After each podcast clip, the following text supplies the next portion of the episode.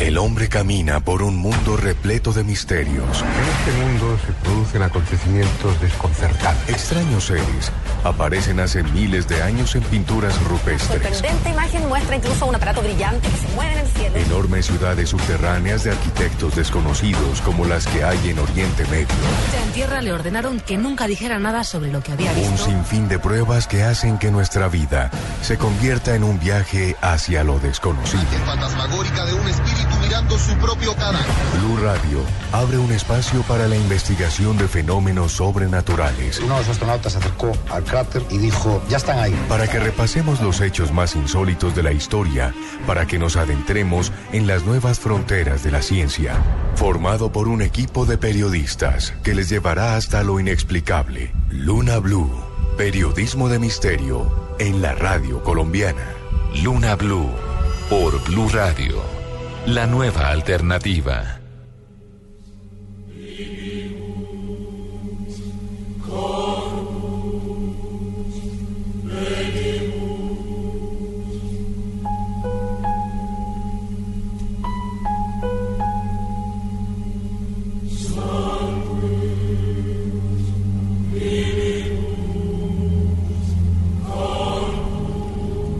En Colombia son las 9 de la noche, 40 minutos. Iniciamos Luna Blue, periodismo de misterio en la radio colombiana. Esta noche, intentando entender uno de los misterios más terroríficos, atroces, que nos ha dejado la guerra en Colombia. Uno de los mayores misterios que existe en nuestro país.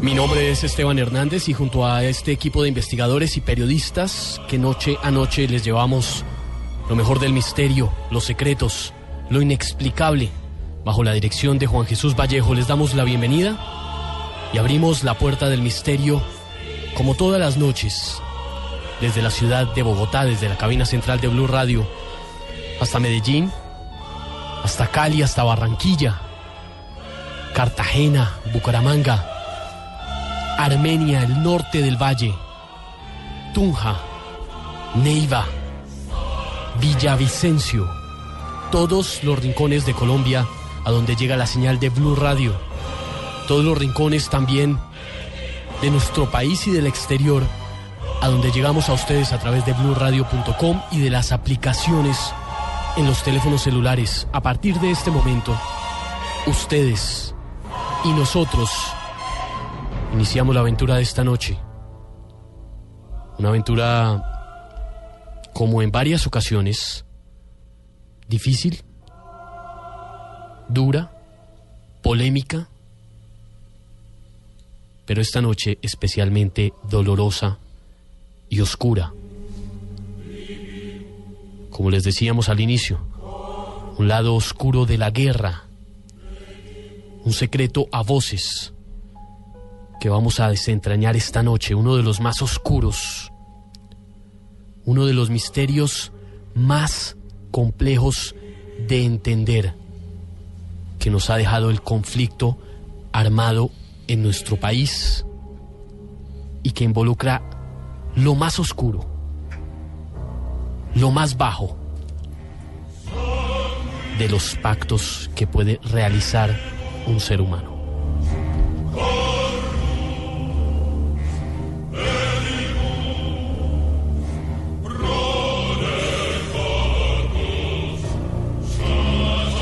En más de medio siglo que llevamos en guerra en Colombia, en guerras absurdas, como cualquier guerra. En este entorno de violencia también ha crecido un poder impresionante. También es un modo de violencia. Ha crecido, junto a la guerra en Colombia, un modo de brujería único en el mundo.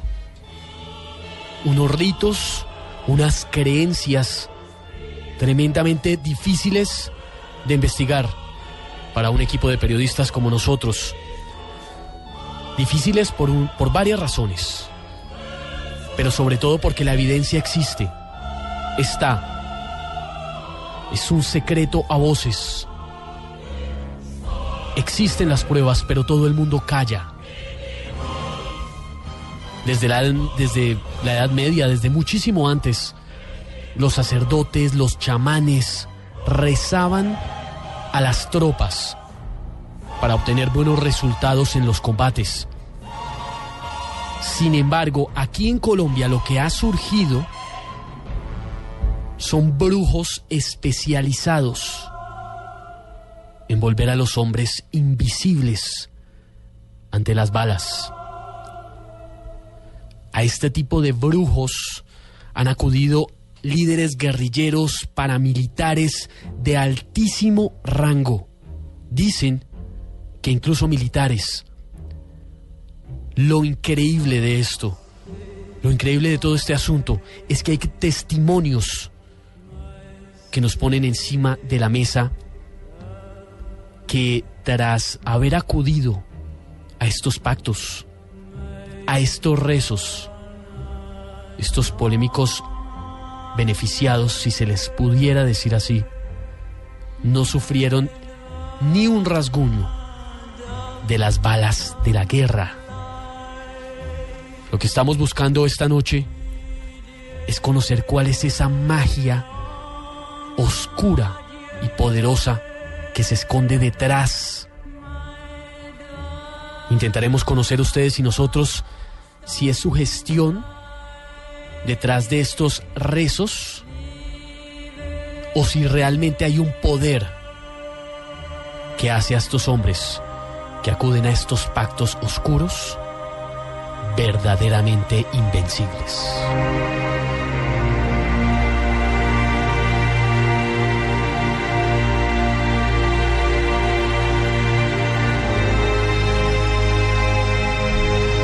Dolor, de la crudeza, de la guerra vamos a hablar esta noche en Luna Blue. Pero desde esa esquina, inexplorada para muchos. En algunos casos, la ley ha actuado en contra de estos brujos. Se les ha acusado de colaboración con las guerrillas, con los grupos paramilitares. Incluso se les ha intentado procesar. De eso vamos a hablar esta noche. ¿Qué hay detrás de esos hombres y mujeres a quienes se les atribuye un poder oscuro con el que pueden evitar que una persona fallezca? Vamos a escuchar esta noche testimonios atroces de quienes han visto las balas rebotar en frente a hombres que han acudido a los rezos.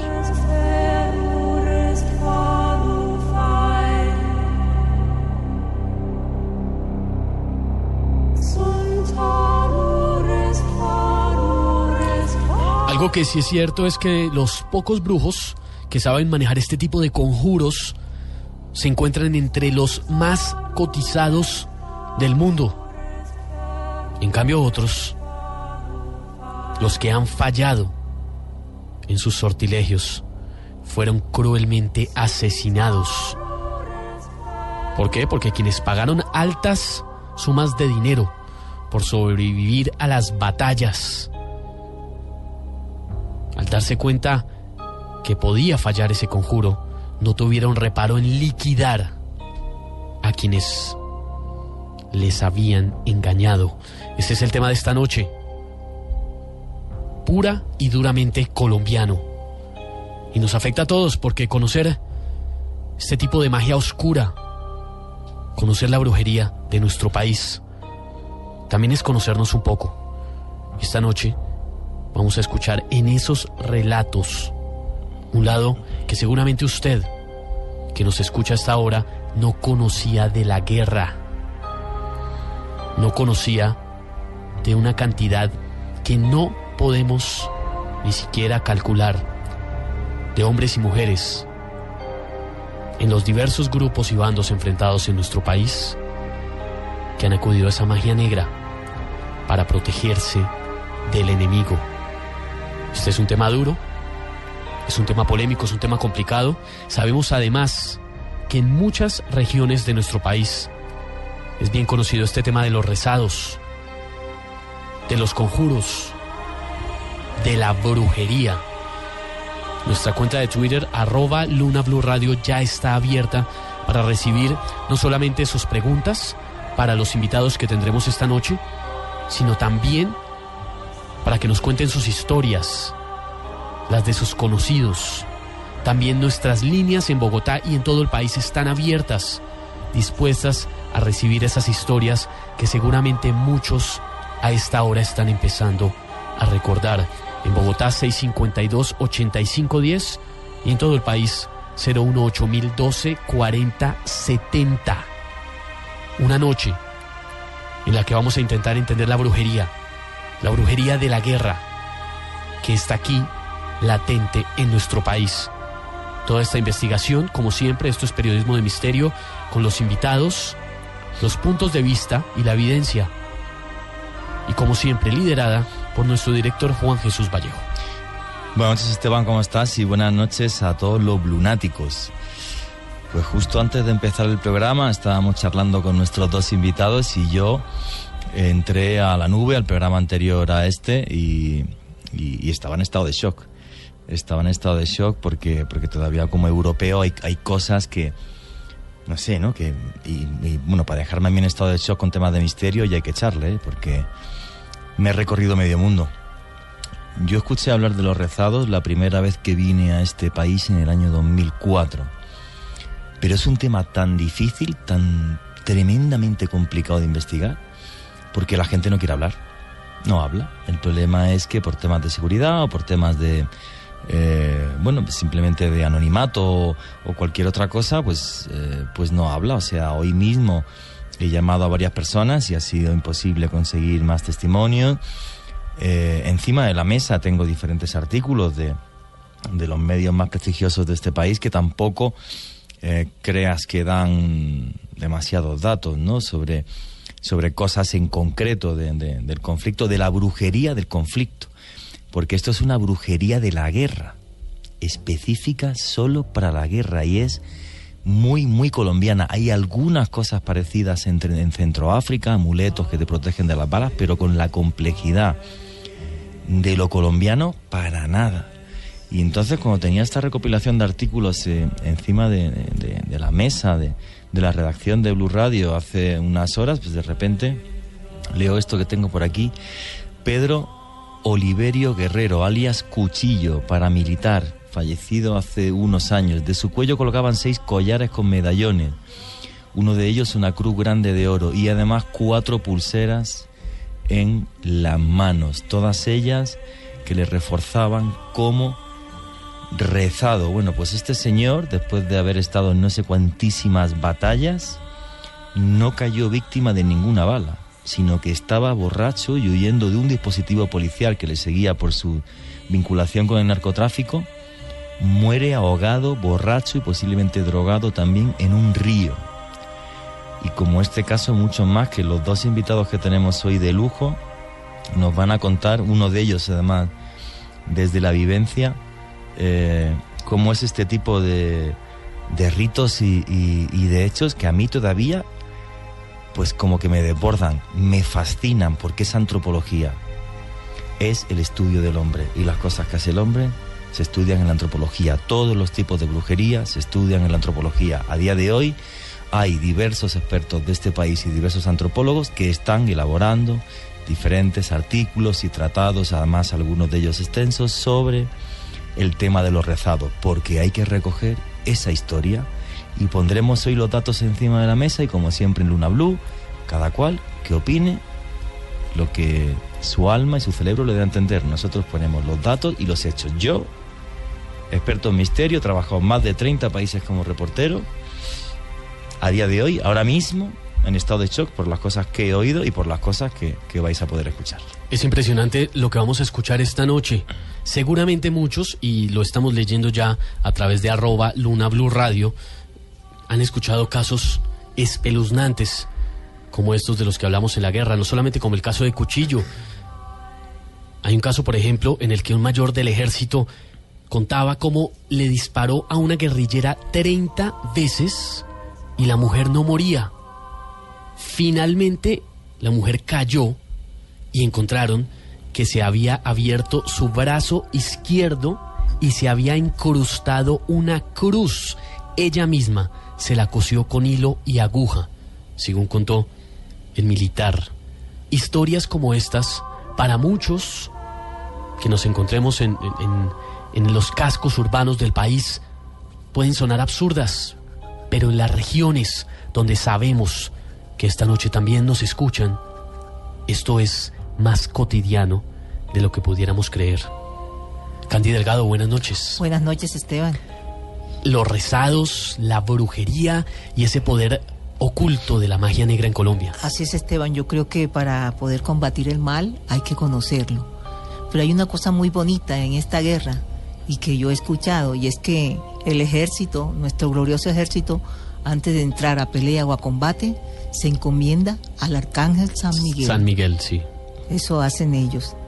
Y pues tengo entendido, lo dice creo que el profesor Alejandro Pardo, Néstor Alejandro Pardo, que es un lingüista de la Universidad de Texas y aparte de eso, pues profesor de la Universidad Nacional, de que en las circunstancias como son la guerra, el hombre se siente débil y acude a cosas como amuletos, rezo de balas, eh, toma agua bendita eh, y muchas veces pues va y busca lo que creen ellos que puede impedir que mueran en combate.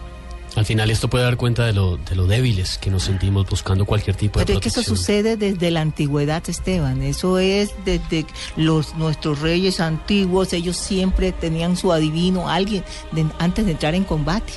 Eso siempre ha sucedido en las dos guerras de, de Alemania. Buscó también ayuda en brujos. O sea, eso viene sucediendo siempre. Esta noche también en la mesa de trabajo de Luna Blue tenemos dos invitados que conocen bien tanto el fragor de la guerra como también lo que hay detrás en materia de brujería y de magia negra en el conflicto armado de nuestro país. Son dos extremos. Uno de ellos es cineasta, es productor, es Hugo Sánchez, nos acompaña esta noche y ha escuchado relatos escalofriantes que lo han dejado sin aliento y que seguramente a nosotros también. Hugo, buenas noches, bienvenido a Luna Blue. Hola, buenas noches, ¿cómo están? Eh, sí, es cierto. Eh, un país con más de 60 años en guerra, sobrevivir a esa guerra no es fácil. Eh, y para sobrevivir, y más en una guerra tan atroz, se tiene que recurrir a algo más que las armas. Eh, la brujería. La brujería de distintas formas, porque cada región tiene su forma de brujería. Eh, hicimos una investigación en el año 2010 eh, con, eh, por el, por el eh, posgrado que estábamos haciendo y bueno, y nos dimos cuenta de muchas cosas. Fue una investigación de más de dos años en el cual escuchamos relatos realmente escabrosos que es complicado no sorprenderse cada vez que uno oye un relato de esos y entre más escucha cosas uno, pues más se sorprende. O sea, es infinita la cantidad de historias que tiene eh, la guerra en, en- este país. Eh, creo que eh, jamás eh, antes había imaginado que fuera posible, hasta, hasta, hasta que lo escuché de las voces de los mismos personajes que, lo vivieron, tanto guerrilleros, paramilitares, militares, policías, narcotraficantes, gente de las comunas en Medellín, la misma gente en las ciudades también lo hace. La, la milicia, eh, todo el mundo lo hace. Mm, Dentro de la guerra todo se vale. Y se vale eh, hacer pactos con el diablo, se vale hacer pactos con demonios, se vale hacer pactos con santos, eh, todo tipo de pactos. En la guerra todo es válido. Es la complejidad que tiene tan enorme. Bueno, yo tengo que decir que, que conozco a Hugo de las primeras personas que conocí cuando vine, cuando vine a este país y además que estuvimos juntos en, un proyecto precioso que ojalá un día salga, que era otra forma de caminar y de ver Colombia. Eh, y claro, cuando yo había escuchado hace 11 años hablar de, eh, de los rezados y de repente pues me, topo con Hugo, que sí lleva años investigando esto y recopilando testimonios por todo el país y ese tipo de, de formas de brujería que es tan tremendamente compleja, porque es además lo que estaba diciendo Hugo. O sea, es el demonio, demonio, a santo, a... a- a- bueno, es, es- es de una complejidad eh, total y absolutamente tremenda. Creo que además el, el- el teaser del documental tuyo sobre rezado, no sé si podemos empezar a escucharlo, se empieza con una oración Por supuesto. que juraría que esa oración además ni siquiera es nada satánica, es además a santos y demás. Eh, así es, es cierto. Podemos- es cierto. Se- podemos se- se- escuchar- Se, vale de ambos lados, como te contaba. Claro que sí, Escuchémosla. por supuesto. Escucha, por favor. Dale play, sí. Con tres te ubico, Jesús, María y José. La sangre te niego, el corazón te hablando. Cristo, mírame, cuida mi casa, mi cama, mi cuerpo y todo a mi alrededor. Cristo de mi enemigo, defiéndeme. Cristo, las balas que no me entren. Líbrame de todo mal y peligro. Ahí viene, sálvame, Señor. El fuego no siente frío, el agua no siente sed. El pan no siente hambre, justo pues que estás en los cielos, sus ojos que no me vean, si trae manos que no me toquen, si trae armas que no disparen. Santa Cruz que a mi casa vas, alumbra mis pasos en las oscuras noches para que así pueda ver el camino, mis enemigos no. Eh, sinceramente, estremecedor. Sin Porque palabras. Es, o sea, una oración que se queda dentro de la gente que está en pleno conflicto y esa gente que está en el conflicto, pues, pues unos acuden a, a brujos que hacen pactos con el demonio, pero otros también con otro tipo de santos. O sea, la complejidad es enorme y además con la riqueza cultural de este país, que es un crisol de culturas, desde el Chocó hasta el Meta, pues tiene que ser, Hugo, increíble de investigar. Por supuesto, somos una mezcla de África, eh, esta, esta América Europa, indígena y Europa, por Dios. Es, es- es todo, es todo. Y, y justamente la brujería gira en torno a todo eso, a todas esas creencias. creencias, la guerra, todo se vale para quienes están involucrados. Esta noche, también en la mesa de trabajo de Luna Blue, se encuentra un hombre a quien eh, vamos a llamar simplemente Antonio. Antonio hizo parte del Ejército Nacional. Antonio también hizo parte de un grupo de autodefensas de nuestro país y nos contaba antes de iniciar este programa lo que ahora les va a contar a todos ustedes. Relatos escalofriantes de lo que es el poder de la magia negra y de la brujería en la guerra en Colombia. Antonio, buenas noches, bienvenido a Luna Blue y gracias por acompañarnos. Muy buenas noches para todos. Muchas gracias.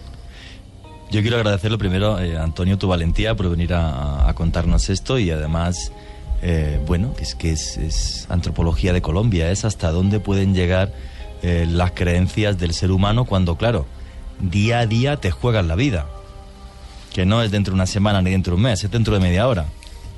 Y ves gente que está cayendo al lado tuyo. Sí, sí, pues la verdad sí, pues mi historia de vida es extrema. Es dura. Por cosas de, de, de la vida, eh, por cuestiones de mm, crisis económica, por querer eh, buscar dinero, fortuna donde no la hay. Mm, viví tres años de cerca al conflicto armado, después de haber pertenecido al ejército.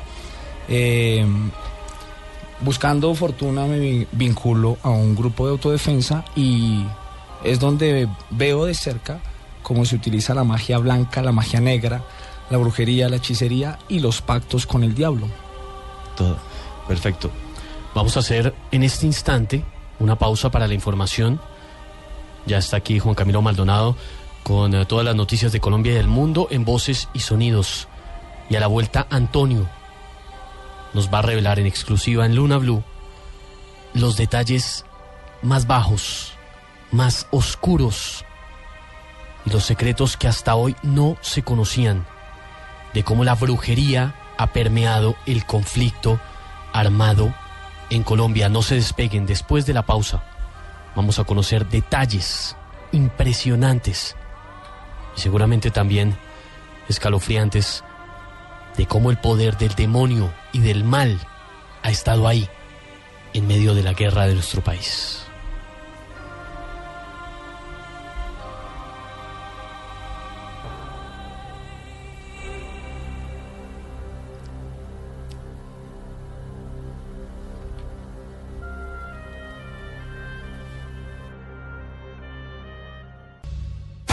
El hombre camina por un mundo repleto de misterios. En este mundo se producen acontecimientos desconcertantes. Extraños seres aparecen hace miles de años en pinturas rupestres. Sorprendente imagen muestra incluso un aparato brillante que se mueve en el cielo. Enormes ciudades subterráneas de arquitectos desconocidos como las que hay en Oriente Medio.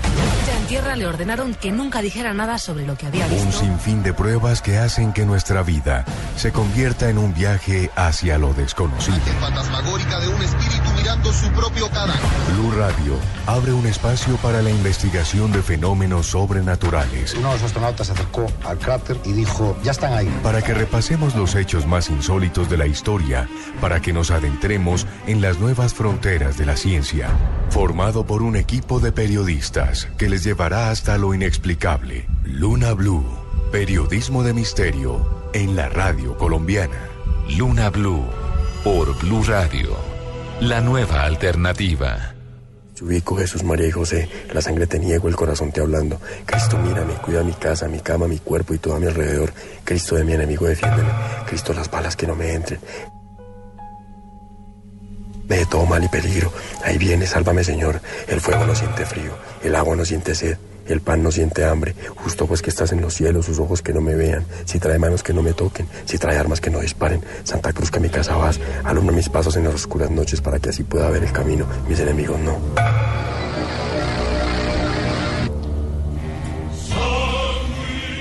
Son las 10 de la noche, 13 minutos en Colombia. Continuamos en Luna Blue. Periodismo de misterio, que esta noche toca un tema delicado, duro y polémico que tiene que ver con la guerra en Colombia. Y es el tema de los rezados.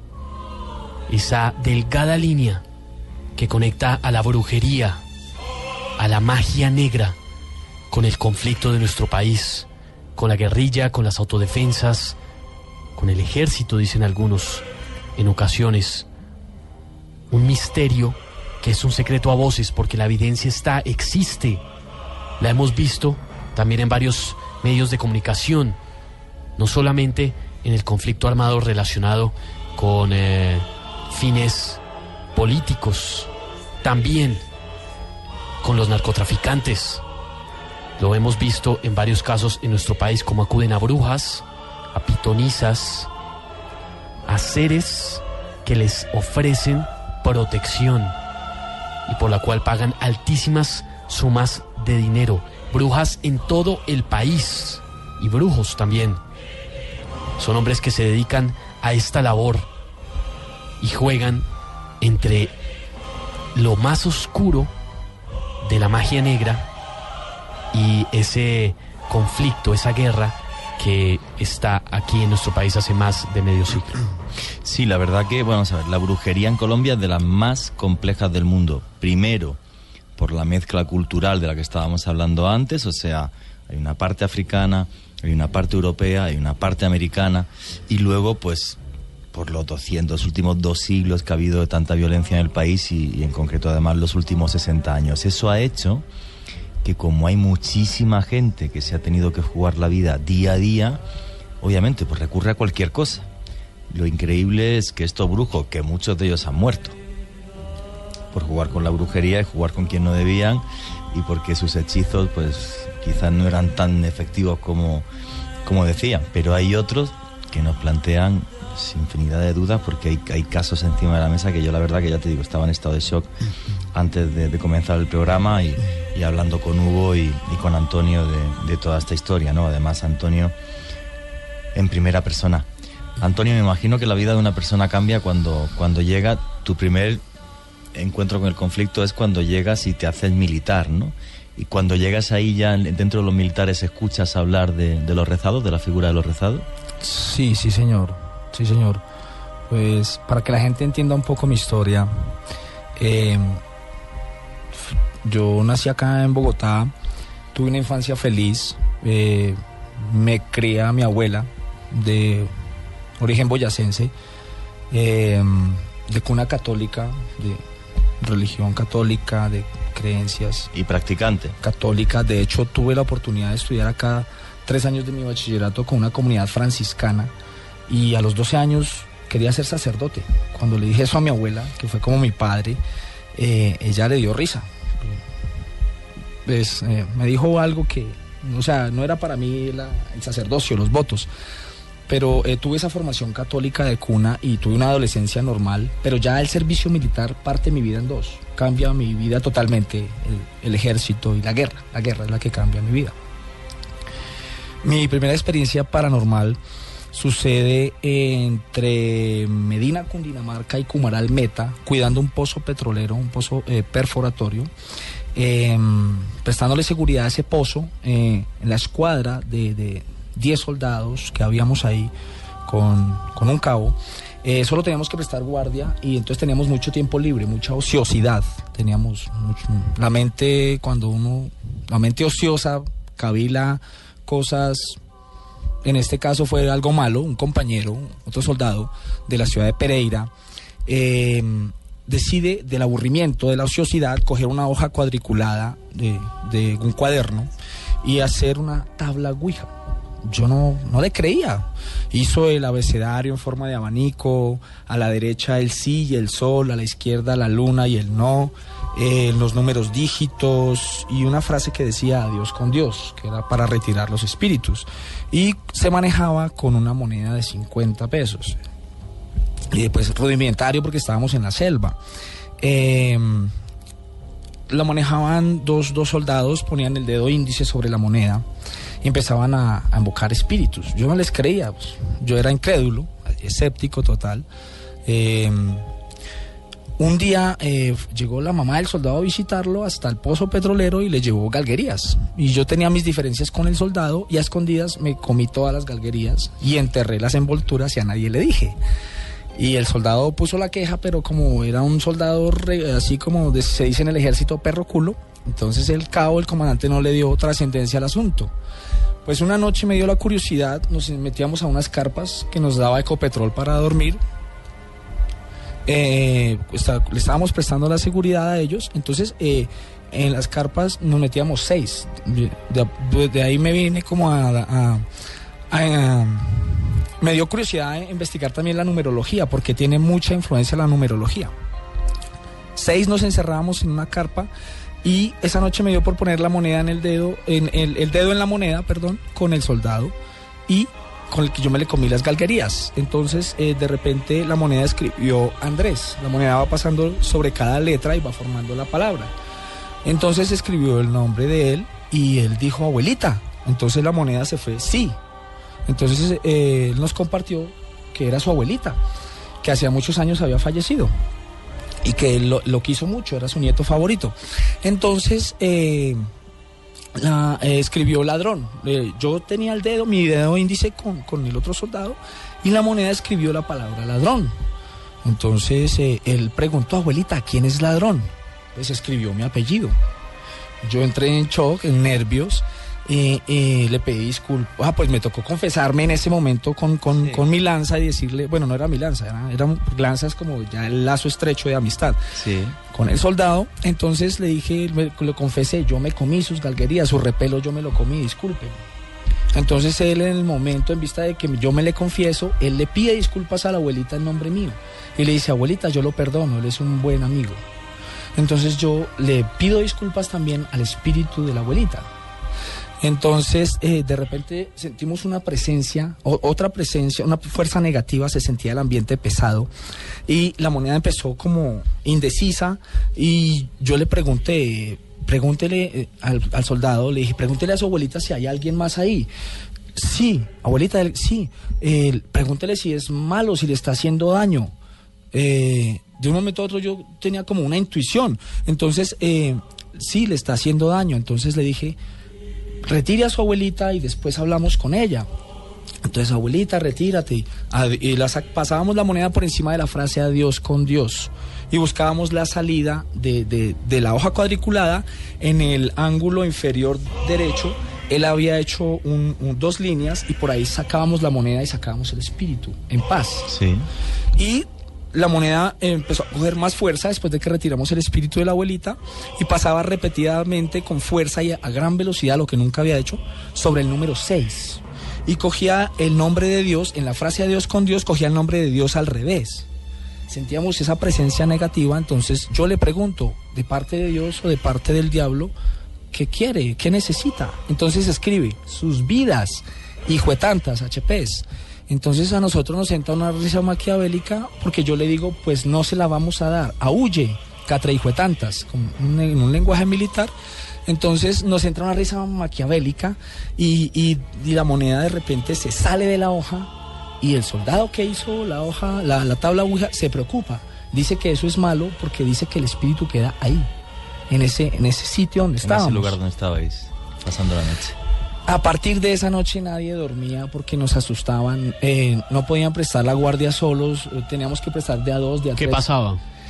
Escuchábamos eh, pisadas eh, en, en la maraña, en, en la vegetación se escuchaban ch- ch- pisadas, escuchábamos chillidos, veíamos sombras y una lechuza. A partir de esa noche, todas las noches empezaba a volar de noche después de cierta hora y, y pasaba muy cerca, pasaba la lechuza y hacía ese sonido de ¡búho! y, y, o sea, cantaba y pasaba por encima y, y todos asustados. Eh, entonces eh, empezaban eh, a hacer alarmas falsas, o sea, disparos, los soldados que estaban de guardia, bien si fuera por miedo, para no prestar su turno solo, porque a- al momento de un disparo, todo el, el grupo que está ahí entra en reacción, entra en alarma y todos tienen que ir a reaccionar a su trinchera, a su puesto de, de- De de- defensa. Exacto. Y el insomnio era total, eh, todo el mundo eh, paniqueado, eh, estresado por la situación, era tensionante. Eh, entonces una noche fue tenaz. Eh, por cosas de Dios llegó trasladado un sargento viceprimero de descendencia indígena del Putumayo, una persona que sabe mucho de magia blanca. Y era la medianoche y nosotros disparándole a, los espantos. Entre nosotros mismos casi ocasionamos un accidente porque un, soldado me disparó muy cerca, me pasaron silbando las balas por el oído.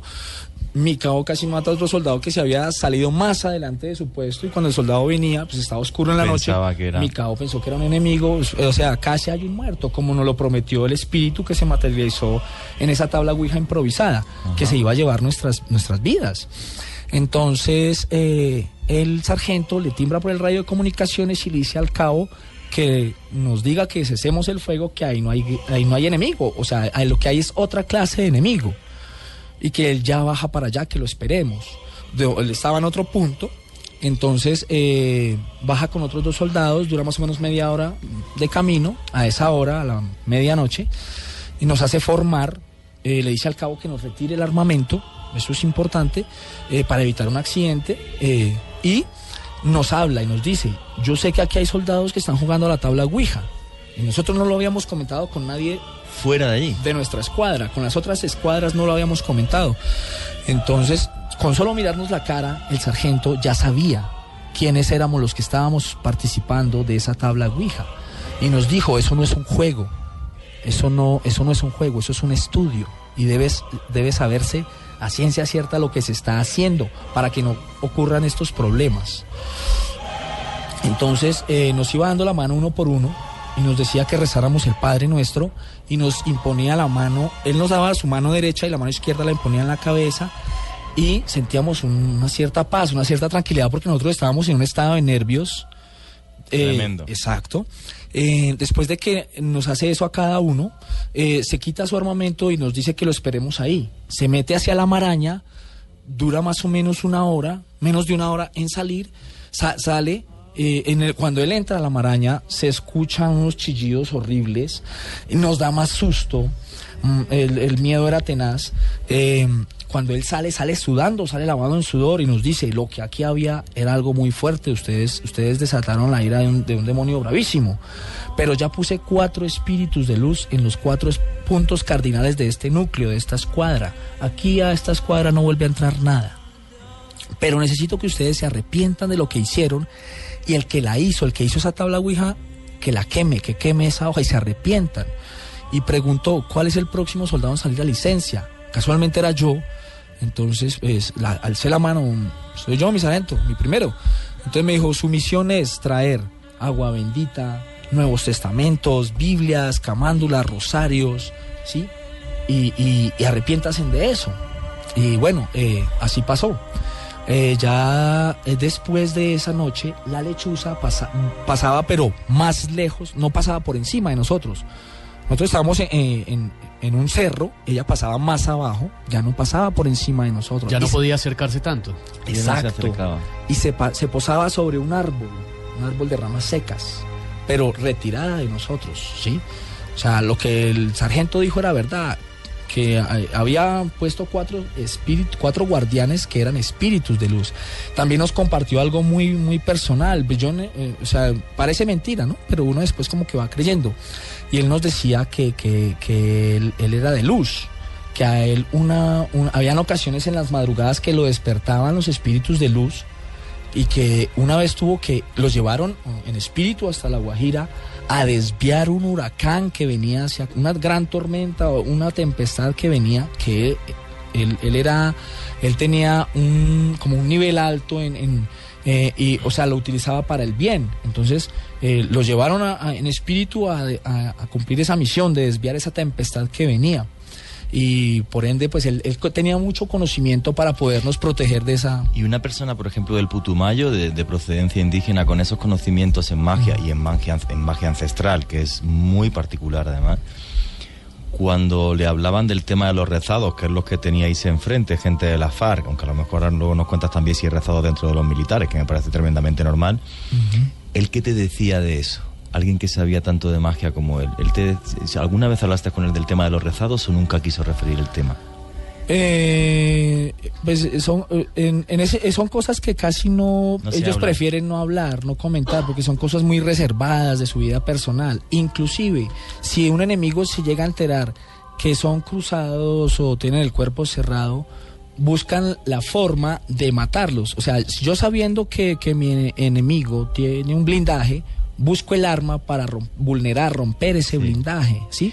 Por como se dice en la guerra, para un brujo hay otro brujo. ¿Qué te iba a decir? ¿Cuál es la primera vez en tu vida que oyes hablar de esto de los rezados? Ya más, más- bueno, en, en el ejército lo, es- lo escuché, pero ya convivir con ellos ya fue en un grupo armado ilegal. Y cuando llegas a los grupos armados, a, a la- a- a las autodefensas, ¿qué sucede ahí? Desde el primer día que llegas ahí, si escuchas hablar del tema de, lo- de los rezados, ¿cómo te lo cuentan o cómo, cómo te Mm. enteras de esto? Mm, fue a través de- de- del paso de los meses, pues mi, mi primera experiencia, yo, yo, por, como te decía, por querer, por la necesidad del dinero, por recuperar a, a- a mi mujer, a mi, a mi esposa, a mi hijo, que en ese momento era, era un recién nacido, era un bebé, la situación económica, en fin. Resultó engañado y el reclutador, eso es un negocio, la trata de personas, el reclutador, eh, yo estaba trabajando en construcción y de esa obra de construcción, de acá en Bogotá salimos seis obreros, todos reservistas, y el tipo nos vendió en, en- en el Meta a un grupo armado ilegal que se hacía llamar autodefensa, pero no era nada de autodefensa. Eh, nos vendió por 250 mil pesos a cada uno. Qué barbaridad. Y ahí eh, esta gente sí utilizaba mucho la brujería, los rezos, y ahí es donde empiezo yo a vivenciarlo de cerca. ¿Tus compañeros mismos estaban rezados? Con, no, los que salimos de acá... eh, Digo, tus compañeros en, en las autodefensas, Oh. cuando llegas allí es cuando conoces además a, a- a personajes rezados. Sí, ya pues eh, uno conviviendo con ellos todos los días, las 24 horas del día, combatiendo del mismo lado, como se dice, de la misma trinchera, se estrechan los lazos, los vínculos, e inclusive eh, ellos le enseñan a uno cosas para no morir tan rápido, para tratar de sobrevivir. Por ejemplo, la oración que nos ha puesto Hugo, ¿cómo se le conoce a esa oración? La del justo juez. Pero eso es magia blanca. Sí, eh, donde nombra a Jesús, donde nombra a Dios, eh, es magia blanca. Pero eso es una oración que surge, eh, Hugo, corrígeme si me equivoco, dentro del el conflicto armado colombiano. Eh, sí, por supuesto. De hecho, eh, la usan constantemente. Tanto guerrilleros como militares, como paramilitares, hacen uso de esta oración para, para protegerse. Y no sea solo una es oración de protección. Exactamente. Y no solo esta oración. eh, se recurre también a los espíritus de la selva, por ejemplo. Ahorita que hablan del Putumayo, eh, los ingas, eh, pertenecientes a la región del suroccidente colombiano, más exactamente Putumayo, eh, hacen rezos con chamanes y hay una, hay una historia eh, de, dentro de la investigación que hicimos donde un personaje eh, que desde muy pequeño se fue a raspar coca al Putumayo eh, fue criado, acogido por, eh, por una etnia inga y entró a la guerra por cuestiones de- de- de- del destino. Por las que fuera. Sí, y necesitaba protegerse, porque sabía lo cruel de la guerra eh, y recurrió al- a, a los chamanes que le hicieron un, un rezo a través de Ellos son muy especialistas en plantas. Le hicieron un rezo, eh, un chamán y tres taitas. Eh, nos contó que él se fue en un viaje y, y que cuando regresó eh, estaba protegido. Combatió 18 años, jamás le pasó nada.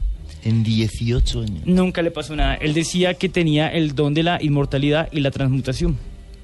De hecho, eh, él fue... eh, pues lo llevaron a como a la justicia de la guerrilla por actos, decían que él era un soplón, bueno, vainas así. Y, y lo capturaron y estaba encerrado. Se logró volar por medio de todo el campamento guerrillero y nadie lo vio. Dentro de un campamento de la FARC Exacto. y nadie y lo vio. nadie lo vio. Él decía que eh, no, eh, no solamente era inmortal en ese momento y, y podía transmutarse, sino que también le escuchaba las voces de los taitas que le avisaban cuando eh, había peligro. De hecho, también contó que una vez él iba con todo el pelotón y él les dijo, eh, nos van a buscar. No le creyeron, que era muy complicado que lo buscaran en esa parte. Sí, él se quedó atrás, todo el pelotón murió. Él fue el único que, que- que- que quedó vivo, nadie más. Eh, y, y- y pues... Sí, historias así. No, no, no, no, no, no. eh, re- rea- realmente... y- y- y- no, lo más curioso, este personaje ahora es un pastor de una iglesia cristiana. Es pastor de una iglesia cristiana. O sea, para que un ¿no? pastor de una iglesia cristiana te cuente eso Ah, no, y de la forma en ese- que te lo cuenta, pues a ver, hazme el favor. O sea, ob- obviamente ahora dice que él estaba protegido por Dios, que Dios lo estaba protegiendo para llegar a la iglesia y poder eh, narrar su historia y poder pues seguir. Sí, eh, ha cambiado su concepción de lo que hizo. Definitivamente siempre terminamos pensando que nos protege Dios, siempre al final. Al, al final, exactamente. Sí, siempre, eso siempre. es lo que pasa. Es que es más, las personas que dicen que no creen en Dios, cuando hay un problema, lo primero que piden es, ay Dios mío. Sí, sí, sí, pero es lo increíble. Porque ¿no? dicen esa frase, no se Es sabe. casi por inercia que lo tenemos sí, sí, sí, en el imaginario. Antonio, empieza ese recorrido en su vida, ese caminar que lo lleva muy de cerca, por azar del destino, a conocer profundamente todo este tema relacionado con la brujería y con los rezados. Hay varios tipos de rezados, ¿no? Cuéntenos un poco sobre eso. Yo tengo entendido que son tres formas, los como por niveles, del más bajo al más alto. El más bajo sería el rezado, que le hace un rezo a un espíritu, a un alma en pena, y esa alma en pena lo protege. Pero la bala le puede entrar por la espalda o por la cabeza, la corona, o por el ombligo.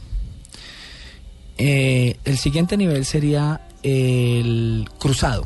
El cruzado ya tiene un, eh, ya, ya, ya, el alma en pena ya está dentro del cuerpo de la persona. Ese espíritu maligno está. Tienen un demonio adentro, es lo que está diciendo. Sí, exacto, exacto, exacto el, el- el cruzado. Y el cerrado ya es un pacto directo con el diablo, donde la bala no les entra por ningún lado. O sea, el, eh, bueno, eso es lo que oyes tú y te cuentan justo cuando llegas allí, que me imagino además que te ofrecerían cualquier tipo de ritual, incluso si tú querías pagar y cosas de estas.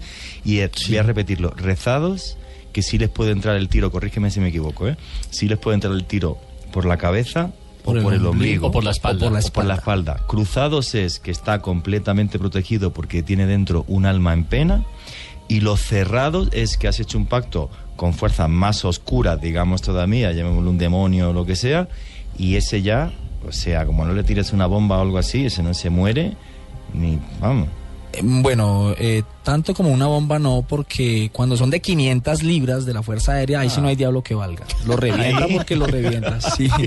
Ahí se acabó. Sí, sí. Ese apunte estuvo buenísimo. Sí, sí, exacto. Eh, y el, el, el, el, el que es completamente cerrado, el pacto directo con el diablo, tiene el poder de convertirse en un animal, en una planta, en un árbol, volar.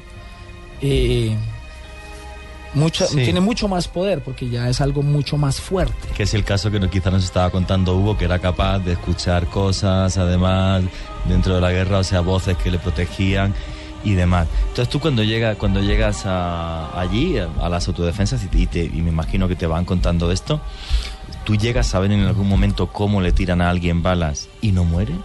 Sí, yo mismo eh, en combate he tenido guerrilleros a 40, 50 metros con mi AK-47 bien alineado, les doy plomo, se caen y se levantan después de mm, 10, 20 segundos se levantan. Después hay una ráfaga y se ponen de pie como si nada les hubiera pasado. Exacto, se paran con los ojos rojos, o sea, el, el- el alma en pena, el, el demonio que llevan dentro se alborota y, y se ven poseídos, se les ven los ojos rojos, el semblante les cambia y acostumbran a quitarse la camisa, la guerrera, y se quedan el torso desnudo, se ponen su arnés, su fornitura, lo que lleven, su chaleco de munición, pelean con el torso desnudo, ¿sí? Muchas veces eh, se terciaban el fusil ellos a la espalda para ahorrar munición y les gustaba divertirse con el machete, lo correteaban a uno con el machete en la mano. Tenía uno que salir corriendo. Disculpa, en ese momento no estarían también bajo efectos de drogas que también le reparten muchos eh, a los guerrilleros e inclusive a los militares muchas drogas. Sí, señora, pues Entonces, le- no le temen a la muerte para nada. Pues cuando, cuando son brujos no necesitan de drogas, pero cuando son combatientes rasos, sí hay eh, el caso militar táctico de la toma a un cerro en Nariño, Patascuy, eso era un páramo. Sí. Los guerrilleros que hicieron esa incu- incursión para soportar el, el esfuerzo físico y el frío se inyectaron adrenalina. Dios santo. Claro, sí. Sí, se Pero usa por también. Mucha, por mucha adrenalina que te, que te inyectes, te meten un tiro, en, bueno, te meten dos tiros en el tórax y no te mueves, ¿eh? Ni adrenalina, ni cocaína, ni heroína, ni lo que te pongas, ¿eh? O sea, te meten una ráfaga, una, una K-47 y en este caso dices que además el que disparaba eras tú. Fueron muchos O sea, casos, Antonio, claro. que usted vio o, le, o usted mismo le disparó a guerrilleros y no los vio caer. Exacto. O caían y se volvían a levantar. Exacto, yo mismo eh, en combate a 40, 50 metros dándoles con mi acá, caen, se levantan con los ojos enrojecidos. La primera vez que a usted le pasó eso, ¿qué hizo? Correr. Gra- eh, gracias a Dios el comandante dio la orden de, de retroceder, porque si el comandante no daba la orden de retroceder, ahí tenía uno que morir con las botas puestas. Pero cuando, cuando, como te comento, cuando la guerrilla era superior en fuerza, en número y, y en, y en brujería, entonces el comandante nos decía, marica el último, y esa era, o sea, y él partía a correr de para atrás y todos a correr porque al que se dejara alcanzar lo picaban a machete. Porque tu comandante también estaba rezado. Sí, pero entonces para un brujo hay otro brujo. Si el brujo de la guerrilla era más poderoso, nos hacía correr. Fuerte. ¿Y tuviste alguna vez dentro alguno de tus compañeros cómo le dieron algún balazo y también se levantaba? Sí, claro, claro. eh, tuve muchos, eh, eh, tanto compañeros como comandantes que sabían mucho y, y les veía como la bala les, les pegaba, pero no, no los mataba.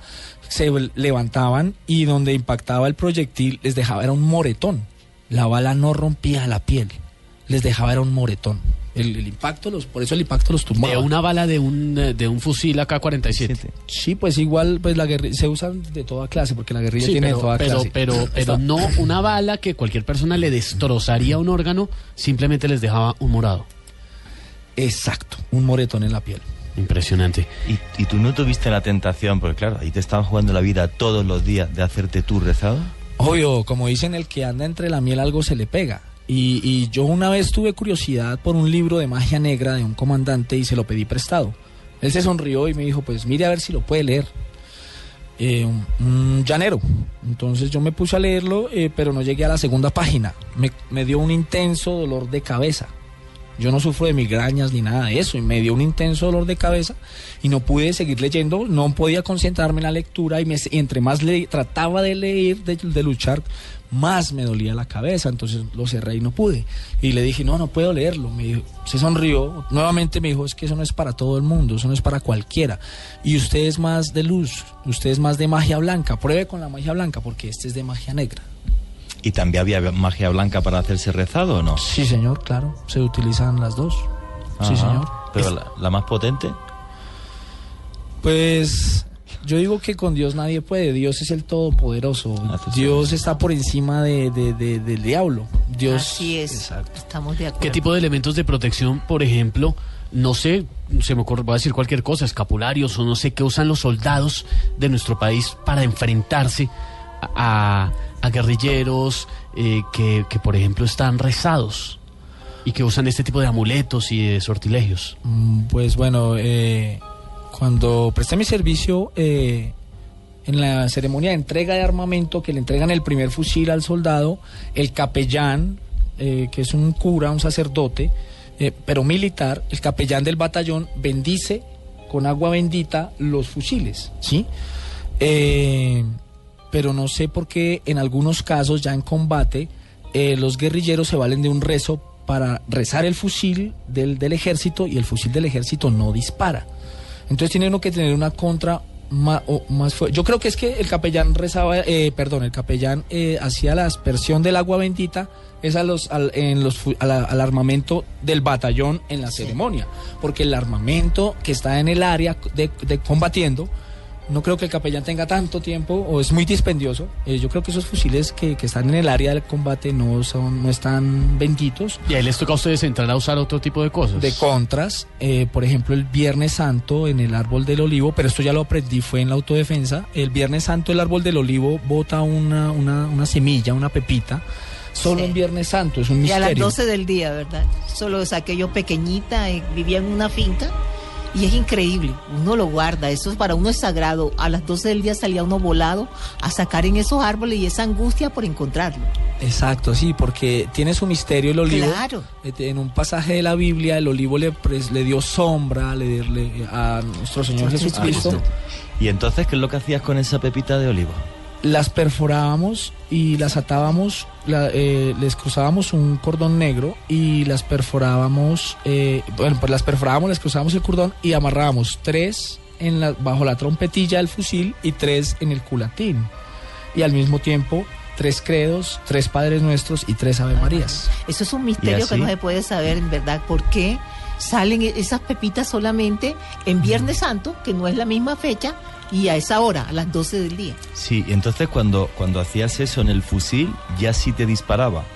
Exacto, ya si, si la guerrilla lo rezaba, ya no valía el rezo porque ya tenía la contra. Pero O sea, si no se hacía, ¿qué pasaba al momento de obturar el gatillo del fusil? ¿No simplemente la bala no salía? No salía la bala. Se trababa. Exacto, eh, el disparador bailaba, o sea, se movía, accionaba normal, pero no percutaba, no, no disparaba, no O estallaba sea, el la FARC, fulminante. la FARC tenían, o tienen, perdón, brujos que tú estando en, en- en- en tu línea de, de batalla, rezaban desde enfrente vuestros fusiles y disparaban y no salía la bala. Entonces, el remedio era ponerle esas eh, semillitas de olivo. Increíble. Exacto, y el que no tenía eso, el fusil no le disparaba, sencillamente. Juan, y eso es duro, durísimo, ¿verdad? Sí, señora. Sólido, es sólido. Sí, sí, sí. Ojalá podamos traer una. Ya, no sé si tiene uno que ir como al campo. Para En Viernes Santo, sí, en señora. Viernes Santo.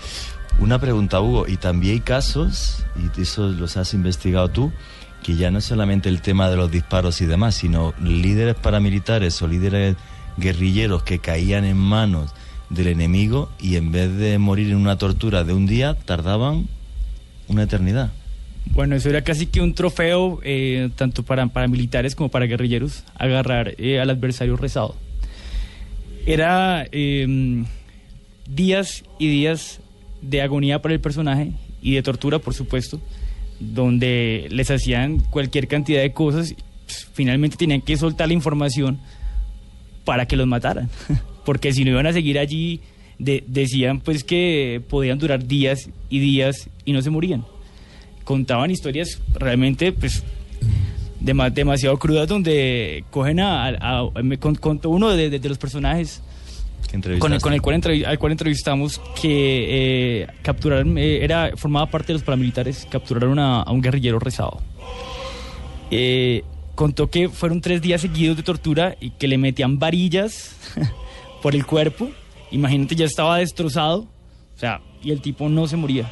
Finalmente les dio las coordenadas donde estaban eh, eh, los guerrilleros y, y- y lograron pues como hacer y ahí lo mataron ahí lo mataron Y otra de, la- otra de las cosas que, que investigaste que me dejó muy sorprendido cuando te conocí, me la, me la comentaste, es eh, si alguien llega a matar un rezado, ¿qué es lo que hace el espíritu que está dentro? Porque me contaste algunas historias de eso. Bueno, sí, claro, eh, ta- también hay brujería para cuando te matan. Si tú estás rezado eh, y te matan, eh, tu espíritu va y busca a tu asesino y, y y también lo, lo, lo, lo, lo lleva lo lleva a un desespero que lo lleva a la muerte también. Por locura. Exactamente, exactamente. Sí, sí, eh, puede ser de diferentes formas, pero sobre todo en el Pacífico se ve muchísimo eso. En la magia del Pacífico, en el Chocó y en toda esta zona de ahí. ¿Y, y cuál es el remedio que tenían? Bueno, eh, se habló mucho eh, el año pasado, así ya más o menos, de las casas de pique.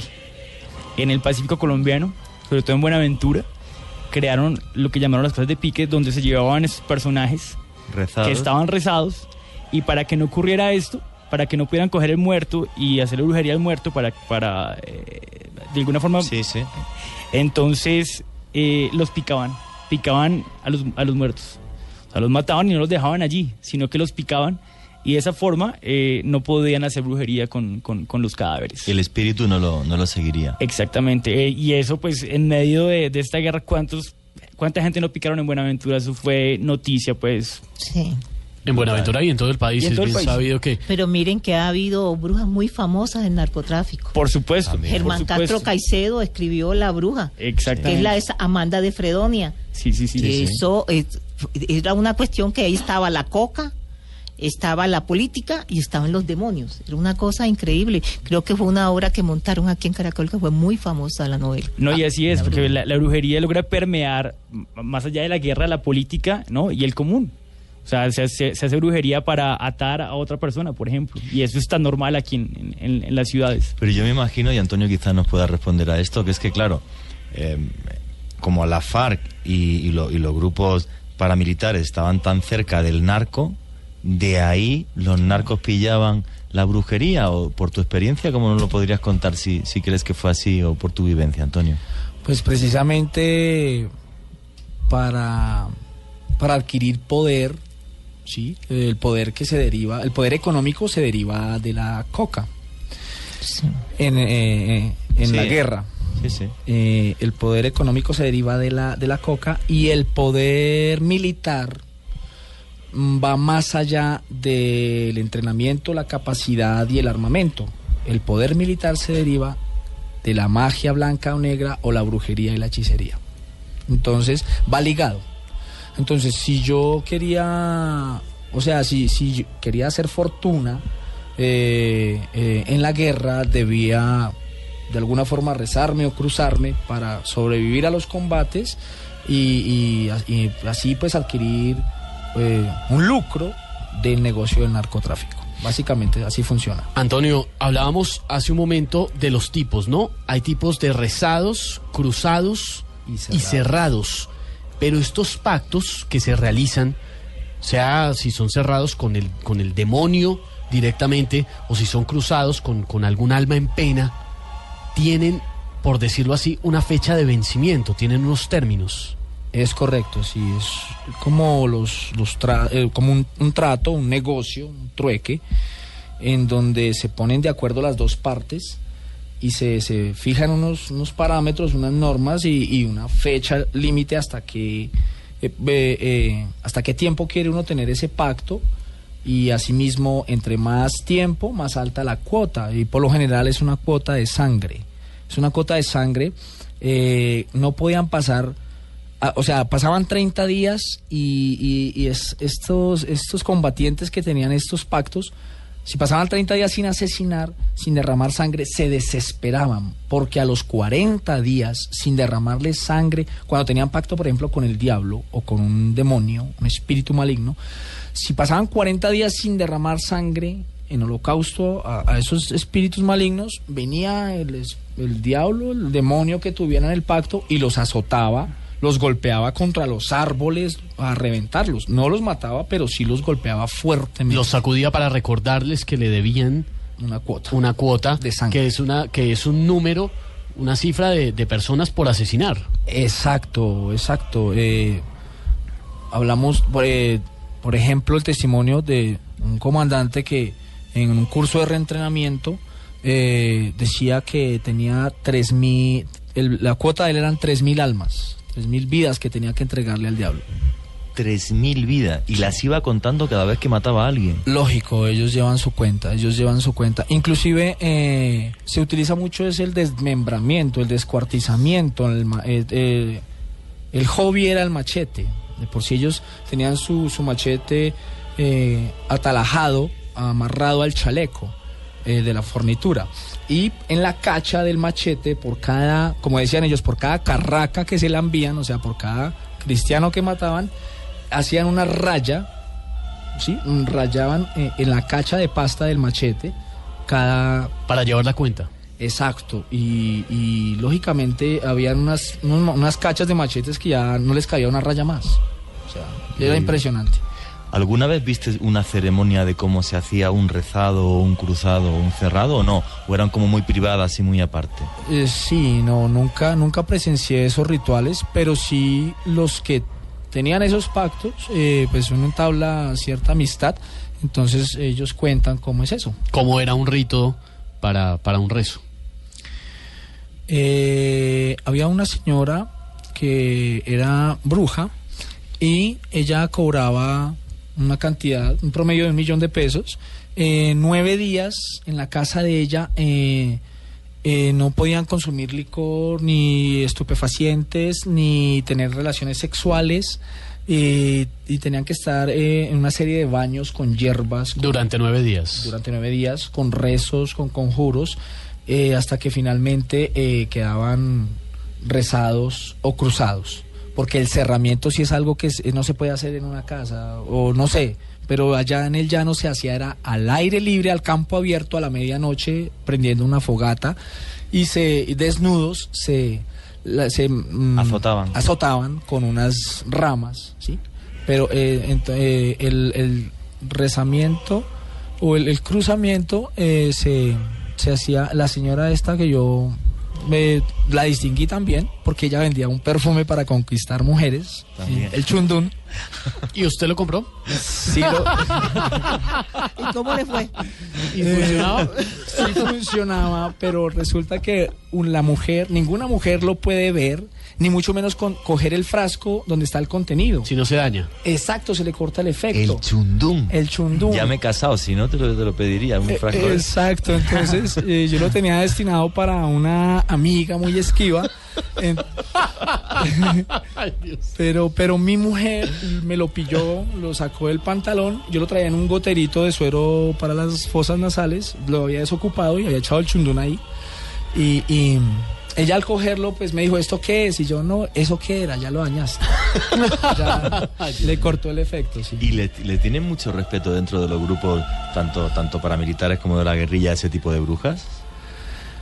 Pues ahí sí es como, como, como el cuento de Santo Tomás, ver para creer, ¿sí? O sea, si, si, si el, el conjuro pasaba la prueba, pues obviamente decían, uy, sí, esa bruja sí sabe. Pero en el caso, por ejemplo, de esa bruja que nos contaba, después de los nueve días, de los rezos, de todo el proceso de, de, de rezamiento y de, de cruzamiento, sea el que fuera el caso, ¿cómo les comprobaba que sí quedaba pues hecho el trabajo?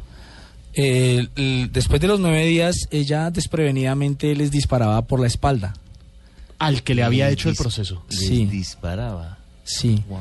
les disparaba por la espalda, pero lógicamente, eh, a ver, eh, el, el- tanto el rezado como el, como el cruzado, el tiro le entra por la espalda, pero en ese momento de la prueba, para, para, para que el, el cliente eh, pues estuviera satisfecho, ella como que hacía un convenio de que esa bala, o sea, de que el espíritu cubriera, lo cubriera en ese momento por la espalda, porque en ese momento él- ella le iba a disparar por la espalda. O sea, es- era coordinado entre la bruja y el espíritu. Porque en combate el espíritu va es- al frente del- de la persona, porque uno va de frente al combate. Por eso es que eh, el, el- el- el- el tiro puede entrarle por la espalda al rezado o al cruzado. Pero ella después, al cabo de los nueve días, les disparaba por la espalda, coordinado con el espíritu, para que el espíritu lo protegiera por la espalda en ese momento y los entregaba probados. Así se daban cuenta que el tiro no les entraba y que satisfactoriamente pues había terminado el conjuro y a gusto pagaban la plata. Bueno, cabe aclarar una cosa. Eso te iba a decir. eh, los rituales pueden variar. Eso es. ¿Tú has investigado otro tipo de rituales en otras partes de Colombia? Por Cuéntanos. supuesto, y, y puede variar según la región. O sea, es, es diferente la magia eh, que te pueden hacer en el Putumayo, que te pueden hacer en el Cauca, que le te pueden en hacer el en, Chocó, en el en Amazonas, en el Chocó, en los llanos, por supuesto. Esta, esta sería de los llanos, entiendo. Entonces, y tú, cuéntanos algún ejemplo, el Chocó o, o el Putumayo, cualquier No, bueno, que quieras. eh, por ejemplo, eh, también otro de los entrevistados que tuvimos dentro de la investigación era un personaje que era eh, de La Guajira. Él pertenecía a la, a la- etnia Guayú y lo que le hicieron es que le, incrusta- le incrustaron eh, en el pecho, le, le- le abrían una cruz y le, y le incrustaban ahí un objeto, un objeto, puede ser una medalla, una cruz, y, y- se la suturaban eh, pa- y, le, echaban panela y pasaba muchos días con fiebre. Eh, era parte pues como, como, como, Sí. como, como de, de la dinámica del ritual y finalmente ya cuando se recuperaba regresaba más fuerte que nunca. Es- es- eh, y la cruz se quedaba dentro. Ahí se quedaba, adentro se quedaba. Wow. no, no, no, no, y, como eso hay más, hay, hay, hay, eh, con gatos negros, con, con hierbas, bueno, hay infinidad de Y, formas. y el Chocó, que digamos es la parte como más africana, era muy diferente el tipo Eh, de, de rituales. ¿o Sí, no? sí, sí, sí, también claro, varía, varía, varía siempre, porque digamos que el, el- el- el afro tiene eh, dinámicas diferentes en cuanto a los rituales al, al- al- al indígena, por ejemplo. Sí, sí, sí, sí. Se, se- se distan bastante. Eh, digamos que el indígena recurre más eh, al espíritu de la selva, a las plantas, eh, de- con- se, hace con taitas, con chamanes. El, el- el- el afrodescendiente eh, eh, recurre más, es un poco Como la más, santería. más- Exactamente, más santería, es más magia negra, digámoslo así. Y, y bueno, varía según la, la- la región, como, como te cuento. Es impresionante porque en Colombia esto que les estamos contando esta noche en Luna Blue no es simplemente historias o mitos o lo- cuentos que, que llegan desde la selva. Como les contábamos inicialmente, la justicia colombiana ya ha estado detrás de algunos de estos personajes que realizan colaboraciones para las mafias o para los grupos armados ilegales. Hay casos que se volvieron muy famosos. Uno de esos es el de Clara María Fernández, que era una bruja a la que le interceptaron varias llamadas antes de capturarla en Popayán, acusada de colaborar con el Frente 29 de las FARC. Esta señora, al parecer, le ayudaba a los guerrilleros a conocer los movimientos de la fuerza pública en las áreas de Nariño y de Cauca. Entonces la señora, al parecer, les decía por dónde había movimiento de tropa, pero aparte de eso, en su momento la investigación arrojó que la señora les decía a los guerrilleros que tanto a um, un integrante de la fuerza de la policía, que era el coronel Rodríguez, y también al entonces director de la policía en ese momento, el general Oscar Naranjo, ella decía que también los tenía rezados. Este es uno de muchísimos casos de pitonizas, brujas, brujos que han sido procesados o están en proceso de, de ser eh, acusados por la justicia colombiana de colaboración tanto con grupos armados ilegales como con mafias de narcotraficantes. No, increíble, o sea que los poderes de, de ese tipo de brujos se pueden utilizar para muchísimas cosas aparte de rezar dentro de una estrategia de guerra. Es así, Antonio, o sea, porque, eh, claro, o sea, si sabes dónde está el enemigo, tienes una ventaja tremenda. Sí, sí. eh, yo eh, en la parte operacional, eh, o sea, patrullando entre el Meta y el Guaviare, eh, llegábamos a pernoctar, a, a ca- a cambuchar a un sitio, a una mata de monte, buscábamos donde hubiera agua para cocinar, se cocinaba con leña. Eh, el comandante se retiraba aparte y al cabo de unos minutos volvía con, con- con el grupo y, y él ubicaba a los guardias. Él daba la orden donde ubicar la seguridad, los centinelas, los guardias. Él decía, ubíqueme en un guardia en tal punto, ubíqueme en un guardia en tal punto. O a veces él decía, esta noche no ubiquen guardia, vamos a dormir tranquilos, el enemigo está muy lejos. O a veces le cogía un dolor de cabeza y decía, la guerrilla viene subiendo por tal punto. Y efectivamente, nos preparábamos los y les alistábamos la emboscada y la guerrilla venía por ese punto. O para cazar. En esa mata de monte hay una danta, un venado, un zaino. Ustedes dos, vamos, vengan conmigo. Y, ven- y traían la carne para comer. Vudú, santería, brujería, una sumatoria de energías que se mueven en las selvas colombianas en medio del fragor de la guerra. Antonio, quien fue soldado profesional y también hizo parte de un grupo de autodefensas de nuestro país, actualmente es desmovilizado, nos cuenta en esta noche detalles que no conocíamos sobre esos procesos de magia negra que se viven en el enfrentamiento tan duro de las selvas colombianas. Y en un momento, Antonio, vamos a hacer una pausa muy corta, pero en un momento, si no estoy mal, aunque haya rezados y cruzados y haya unas formas y cerrados, unas formas específicas de matarlos, eh, aunque están protegidos, se puede acudir a ciertas prácticas sanguinarias en algunos casos para finalmente destruirlos, ¿no? Sí, es así, pues finalmente el término para un brujo hay otro brujo y, y, y era un trofeo de guerra matar un brujo, era un trofeo de guerra y se usaban unas técnicas eh, que, que, tenían que hacerse así para, para poder eh, exterminar a ese brujo, porque a bala no morían. En un momento, Antonio nos va a contar aquí en Luna Blue cuáles son esas prácticas todavía más aberrantes que los mismos rezos y los mismos cruces para terminar con la vida de alguien que ha acudido a la magia negra para protegerse.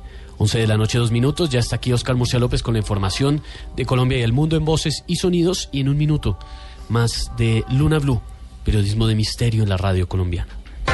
Luna Blue, porque nunca estamos solos. De lunes a jueves a las 9.30 pm por Blue Radio.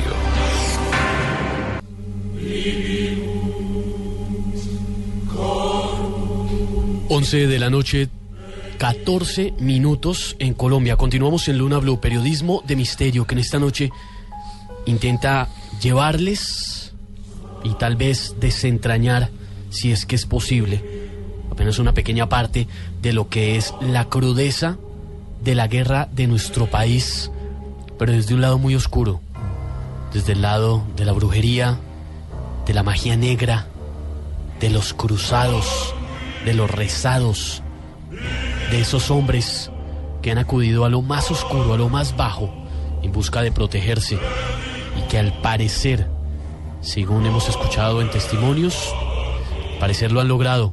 Hombres a los que les rebotan las balas, literalmente, que terminan con algún tipo de extraña protección y que cuando encuentran la muerte la encuentran de una forma completamente diferente. El caso de Cuchillo, por ejemplo, que después de tantas batallas, si se le puede decir así, termina muerto, pero porque se emborrachó y se cayó al agua y se ahogó, pero no fue por Ah, no. ninguna herida de bala en medio de un operativo de la- del ejército. Efectivamente, también estábamos hablando antes, si me no recuerdo, tiro fijo, eh, que murió pero por una luz de tierra, ¿no? ¿Me comentabas, Hugo? Sí, sí, así fue. Eh, bombardearon el campamento, pero pues, o sea, murió porque quedó enterrado, quedó bajo tierra. Así como Cuchillo murió ahogado. Sí, increíble. Son impresionantes las historias que estamos conociendo esta noche y además de eso, el testimonio que nos trae Antonio, que nos ha contado desde sus puntos de vista, tanto cuando fue soldado profesional como cuando hizo parte de las autodefensas aquí en nuestro país y ha podido ver muy de cerca este mundo oscuro de la brujería, de la magia negra y de los rezados, que es de lo que hablamos esta noche en Luna Blue. Y antes de la pausa, Antonio, usted nos iba a contar cómo en estos casos, tanto de rezados, de cruzados, de cerrados, hay algunas formas muy atroces ya para finalmente poder quitarles la vida. Todo esto, por supuesto, y quienes nos acompañan hasta ahora y nos escuchan el relato, pues lo hacemos y le preguntamos con precaución, pero pues es la crudeza de la guerra de nuestro país. ¿Cómo son estos procesos, Antonio? Bueno, ya en la parte del combate, eh, lógicamente pues al disparar y ver que no les entra la bala, eh, se miden la- la- las fuerzas eh, de brujería. Entonces, si, si los comandantes nuestros, eh, su brujería tenía un mayor poder, podíamos menguar el poder de la brujería de, del bando opuesto, del enemigo, en este caso de las FARC concretamente. Em, militarmente, eh, cuando ya les dábamos las suficientes bajas como para acorralarlos, cercarlos, eh, y, y ya cuando ellos se quedaban sin munición, estamos hablando de dos días de combate, tres días de combate, cuatro, cinco días de combate. Qué duro. Eh, ya ellos sin munición eh, y sin, sin tropa, los, los grandes brujos, eh, los cercábamos, los acorralábamos y tocaba amarrarlos, amordazarlos, ¿sí? Eh, o sea, maniatarlos, eh, tirarlos boca abajo, ¿sí? Y decapitarlos. Lo primero era la cabeza, o sea, totalmente se descuartizaba el cuerpo, se desmembraba totalmente. El primer paso era decapitarlos. Sí, la cabeza primero, la cabeza. Y el que hacía ese proceso no podía ser cualquier patrullero, cualquier combatiente. Lógicamente uno tenía como esa, esa, esa, ese impulso, esas ganas de hacerlo, porque era el enemigo, el que le había matado muchos compañeros a uno, y, pero cualquiera no lo podía hacer. Tenía que ser alguien que supiera, que supiera cubrirse y protegerse, porque si yo mato un brujo y no me sé cubrir mi cuerpo, el espíritu de ese brujo tiene tres días para venir y posesionarse de mi cuerpo. ¿Sí? Han habido casos. El espíritu de ese, de ese brujo queda penando, ¿sí? Y viene a tratar de posesionarse de mi cuerpo y, ya toma, si tú logra tomar posesión, lo que hace es coger el arma, el fusil, cargarlo y empezar a disparar contra la propia tropa. Han habido casos así.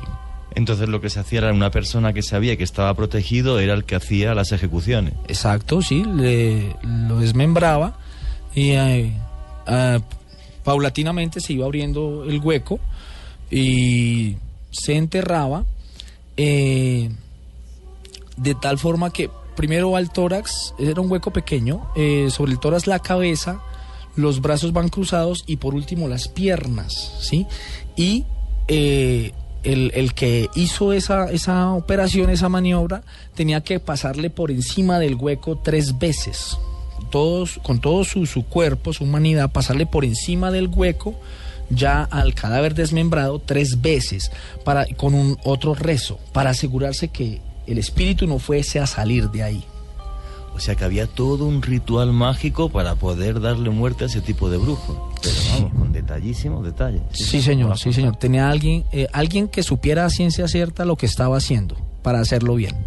Y para que no sufriera el ataque del brujo, que como usted decía, tiene hasta tres días para tomar posesión de quien eh, le asesinó. Exacto, sí, es, así es. Mire, nos preguntan a través de arroba Luna Blue Radio algo que no sé si Antonio nos puede ilustrar, incluso me recuerda el caso de Cuchillo. Dice eh, arroba Hokhami, ¿qué tan cierto es que una persona eh, así no se puede meter a un río? Alguna vez escuché eso. Cuchillo murió ahogado. ¿Hay algún tipo de relación en estas cosas? Sí, cuando tienen un espíritu dentro de su cuerpo que los protege de las balas y de muchas cosas, nunca les da una gripa, un dengue, un paludismo. Si llueve no se mojan. Eh, eh, el mismo espíritu que tienen dentro hace que el cuerpo pese más de lo normal, ¿sí? Y si se meten a aguas muy profundas, ese peso hace que se ahoguen, no pueden flotar, se ahogan. Solo tienen ciertos días para bañarse, martes o sábados, ¿sí? Y no se pueden meter en aguas profundas. Y solo se bañan esos dos días. Solo pueden meterse a un río un martes o un sábado. O un sábado. Otro día es nefasto, Es- se ahogan. Exacto, y e igual no pueden aguas profundas porque el peso que tienen dentro de ese espíritu los consume, los sumerge, los hunde, no los deja flotar. Que eso pudo haber sido lo que le pasó a Cuchillo. Eh, en mi conclusión, obviamente creo que fue así porque eh, eso fue para una Navidad, eh, una víspera, una- él estaba enrumbadísimo, alcoholizadísimo, en medio del operativo él trata de huir y se encuentra con un caño de agua, que en el llano eso es muy normal, y se tira por, por querer huir, pero se olvida que no era ni martes ni sábado, y en medio de su borrachera queda desahogado por el peso del espíritu que tenía dentro. Pero ni un rasguño de bala. Antonio, mira, hay otra pregunta a través de arroba Luna Blue Radio y es de Diego González. Nos dice, ¿es cierto que con brujería algunos comandantes guerrilleros podían cambiar en animales? Sí, es cierto, es cierto.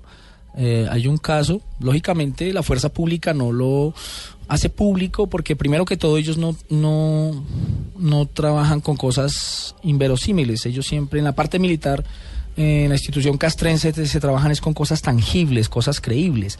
Eh, ellos no creen que un, eh, comandante de un frente eh, en jurisdicción del Castillo Meta eh, se haya transformado en perro, haya entrado a la medianoche donde pernoctaba una unidad de contraguerrillas y en las narices de todos, sin ser detectado, se robó la ametralladora, que es un arma de apoyo valiosísima. Al día siguiente, pues amanecen sin ametralladora. Eh, pues esto eh, ocasiona pues un, gran interrogante. ¿Qué pasó con la ametralladora? Eh, deciden a- armar un operativo y subir a buscar la ametralladora y se encuentran con una trampa que se, llam- se llamó trágicamente, quedó bautizada Casa Bomba. Eh, era una casa abandonada que la rellenaron de cajas de galletas, de dulces, y mis soldados enérgicos entraron a llenarse los bolsillos de galguerías, pero todo el piso de la casa estaba minado. Y a la distancia la guerrilla con los binóculos se dio cuenta cuando entraron, mordieron el anzuelo y a distancia con un teléfono celular activaron todo el piso minado y ni los pedazos de los fusiles, casa bomba quedó eso así bautizado. Y todo empezó con el señuelo que fue traerse la ametralladora para que la tropa subiera a buscar, a tratar de recuperar el arma de apoyo. Impresionante, son muchas las historias que también nos llegan a través de arroba Luna Blue Radio, opiniones, anécdotas. Eh, sí, yo la verdad que, bueno, la verdad que to- todavía estoy en estado de shock y, bueno, pues estamos en, pura y dura antropología y en, pura y dura eh, creencia del mundo mágico colombiano en, rodeando a algo que es tremendamente duro, que es una guerra.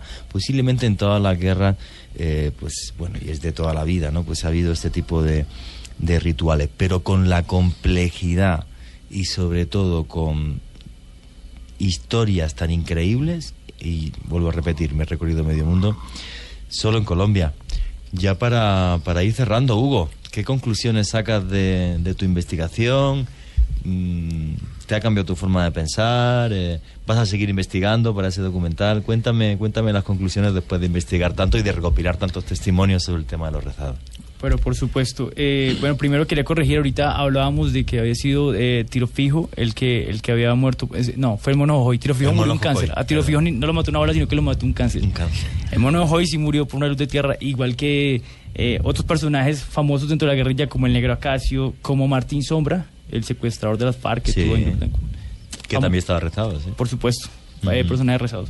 Hay una, Eh, hay una, hay una, si me permites, Hugo, hay Claro un sí. trino eh, de alguien, eh, su nombre es Ogro, dice en arroba Luna Blue Radio, o comenta que dicen que al negro Acacio lo tuvieron que desrezar para que se muriera, porque había quedado destrozado y no se moría. Bueno, historias que nos llegan hasta ahora a través de nuestra cuenta de Twitter. Y es así, es así. eh, como, como ya comentó nuestro otro invitado, eh, cada eh, rezo tiene su contra. Entonces hay brujos especializados en, en, en contras. Desrezar. Exactamente. Y también, no, no lo hemos mencionado, pero la- las balas también las rezan. Se rezan las balas para, para poder eh, matar. Ah, para, para que rompa el, el claro que hechizo sí, y le pueda matar. Ah, Claro que sí, se puede rezar una bala. y, y esa es una forma. Obviamente también tiene como ciertos niveles lo- los rezos, pero la, la bala rezada es una forma de matar a un Mm. rezado.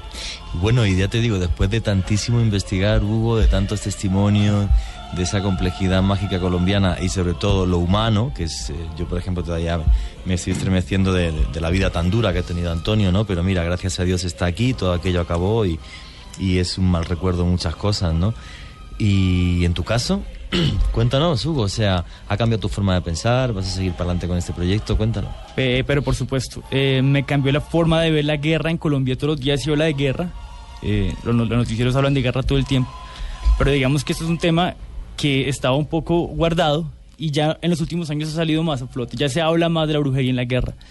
Eh, cuando yo comencé con la investigación con mi, con mi grupo, que a propósito le- les mando saludos a Renata, Fabián y, y Karen, eh, no, no se hablaba mucho de esto.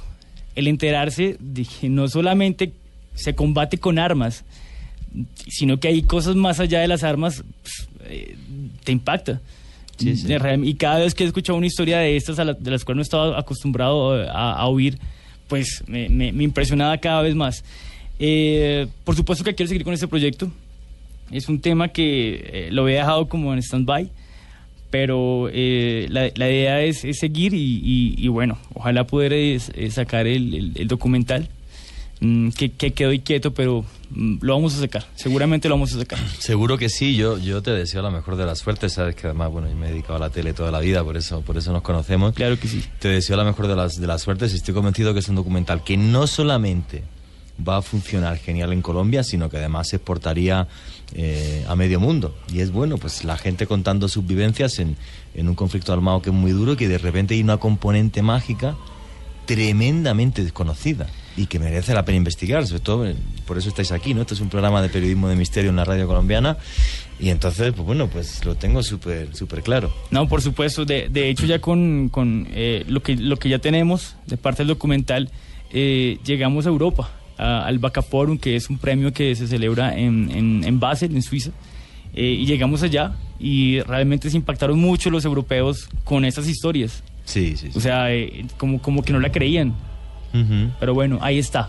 Ahí está y es parte de nuestra guerra, es parte de, de nuestra cultura y, y no, y no se puede ocultar. Ah, no, para nada. Y aparte es eh, una historia que merece la pena investigarse. Antonio, vaya vida más dura y gracias a Dios estás aquí. eh, en Bogotá y bueno, estarás muchísimos años y trabajando en tus cosas y en tus historias y desde aquí te deseamos obviamente lo mejor. Aquí en Luna Blue tienes tu casa. ¿Qué conclusiones sacas de, de toda esta historia de magia y de guerra de magia que viviste en el conflicto colombiano? Muchas gracias, como tú lo dices, gracias a Dios. Gracias a Dios. Estoy aquí compartiendo mi historia. Eh, mi conclusión, una de mis conclusiones, es que la guerra contra la guerrilla y contra los grupos armados ilegales, más que una- un combate físico, es una lucha espiritual. Es la lucha del bien contra el mal. Pienso yo que es una lucha eterna. Bueno, no eterna, porque eh, tiene un fin este tiempo, este mundo, y solo Dios es eterno. Pero, pero a través de toda la historia, creo que siempre ha sido el conflicto entre el bien y el mal. Y, y pelear acá militarmente contra los grupos armados en Colombia eh, va más allá de un combate físico, de una guerra de guerrillas, es una lucha espiritual y si uno no está preparado, si uno no, en mi caso, yo tuve que agarrarme fuerte de la mano de Dios. Yo eh, antes de ingresar a, est- estos, grupos eh, tuve conocimiento de la palabra de Dios, me congregué en una iglesia cristiana evangélica y también pues además eh, católico de cuna. Eh, mi fe eh, en Dios, en Cristo Jesús, me, me llevó a sobrevivir. Inclusive salí vivo de una emboscada, tengo dos tiros en mi cuerpo. Gracias a Dios estoy vivo y puedo dar este, este testimonio, compartir estas experiencias. Eh, en fechas, épocas, lo, que- lo que yo decía, los números juegan un papel importante. La cuaresma, desde el miércoles de ceniza hasta el domingo de gloria, es un tiempo muy tedioso donde se revuelven mal los espíritus. Y para es- estas fechas de Halloween también, para la víspera de todos los ¿Qué pasa en santos- estas fechas? eh, Halloween concretamente, eh, todo el mes de octubre, es tedioso. Y lo- la última semana o dos semanas antes del primero de noviembre, que se celebra la fiesta de todos los santos, En lo que estamos en este momento. Exacto, llueve. Por lo menos en las selvas llueve. Y le llaman la creciente de los muertos, porque esas lluvias hacen crecer el caudal del- de los ríos, caños, quebradas. Dicen que las almas en pena toman agua, beben agua, por eso se le llama la creciente de los muertos. Pero también se revuelven tanto almas eh, buenas como almas malas, ¿sí? Y buscan las almas malas tomar posesión de los cuerpos.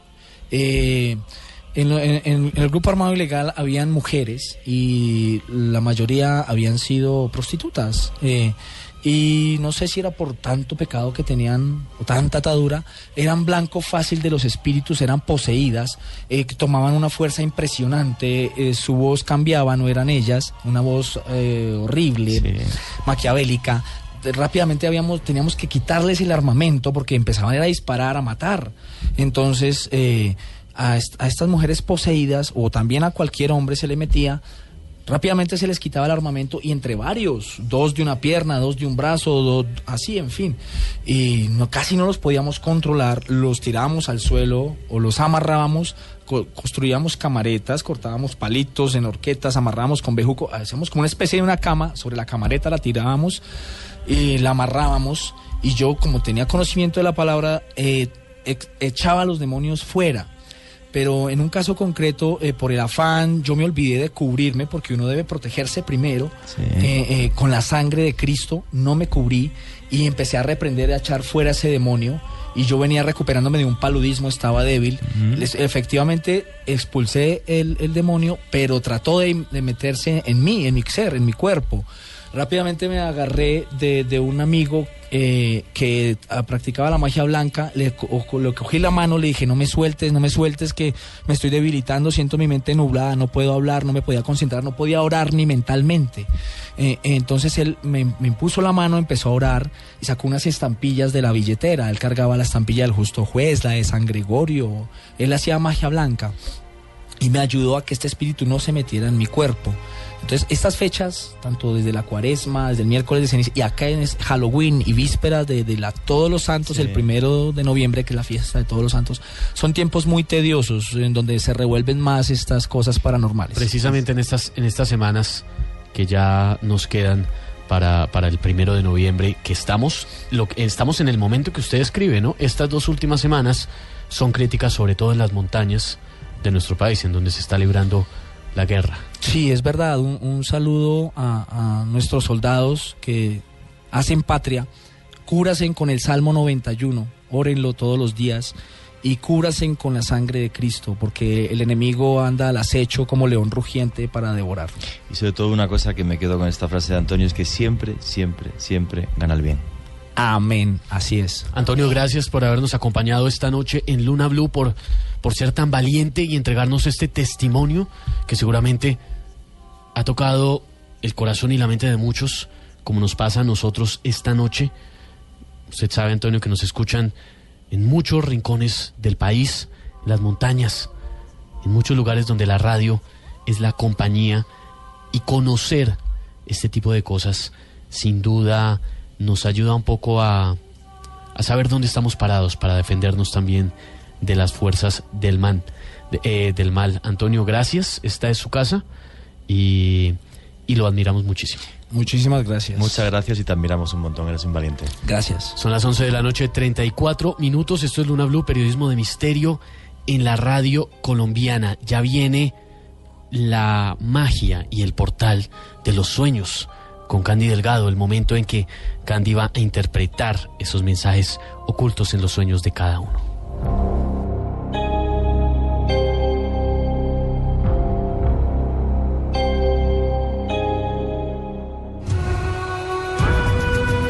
Estás escuchando Luna Blue, el programa de fenómenos extranormales de la radio de Colombia. Comunícate con nosotros al 652-8510 y al 018-124070. También a nuestro correo electrónico bluradio.com y en Twitter arroba lunabluradio. Los sueños revelan secretos y en Luna Blue le contamos su significado. Llámenos ya en Bogotá al 652-8510 y en el resto del país al 018-124070. Descubramos juntos ese mensaje que hay guardado para usted.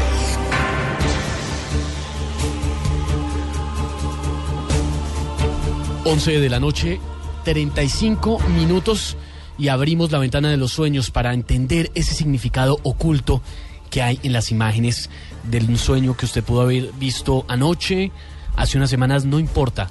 Aquí puede conocer su significado y nos escribe María Isabel. Hola, Blunáticos, soñé que entraba a una tienda a comprar unas toallas higiénicas y el señor que atiende me dice, valen 2.190. Bueno, María Isabel, tú pensarías aquí que tienes que hacer una anotación. Un chance, una lotería no tiene nada que ver con eso. Aquí lo más importante es lo que te puede costar el no hacer las cosas bien. Generalmente cuando nuestro cuerpo elimina ese que llamamos periodo, nos estamos limpiando. Espiritualmente eso es lo que tienes que hacer. Si no, te puede salir de verdad costoso. Nunca hay error sin consecuencia. Nuestras líneas ya están abiertas en todo el país. En Bogotá pueden comunicarse al 652-8510 y en el resto de Colombia pueden usar el 018 12 40 70 también a través de arroba Luna Blue Radio y de nuestro correo electrónico lunablu.com, donde nos llega el siguiente mensaje, Candy, de Sebastián. Hola, buenas noches. Quisiera saber qué significa este sueño. Soñé que estaba en la escuela con un viejo amigo y que él hablaba con una chica que me gusta y salía con ella. Yo quedé triste y me fui a otro salón. Después salí y los volví a ver juntos.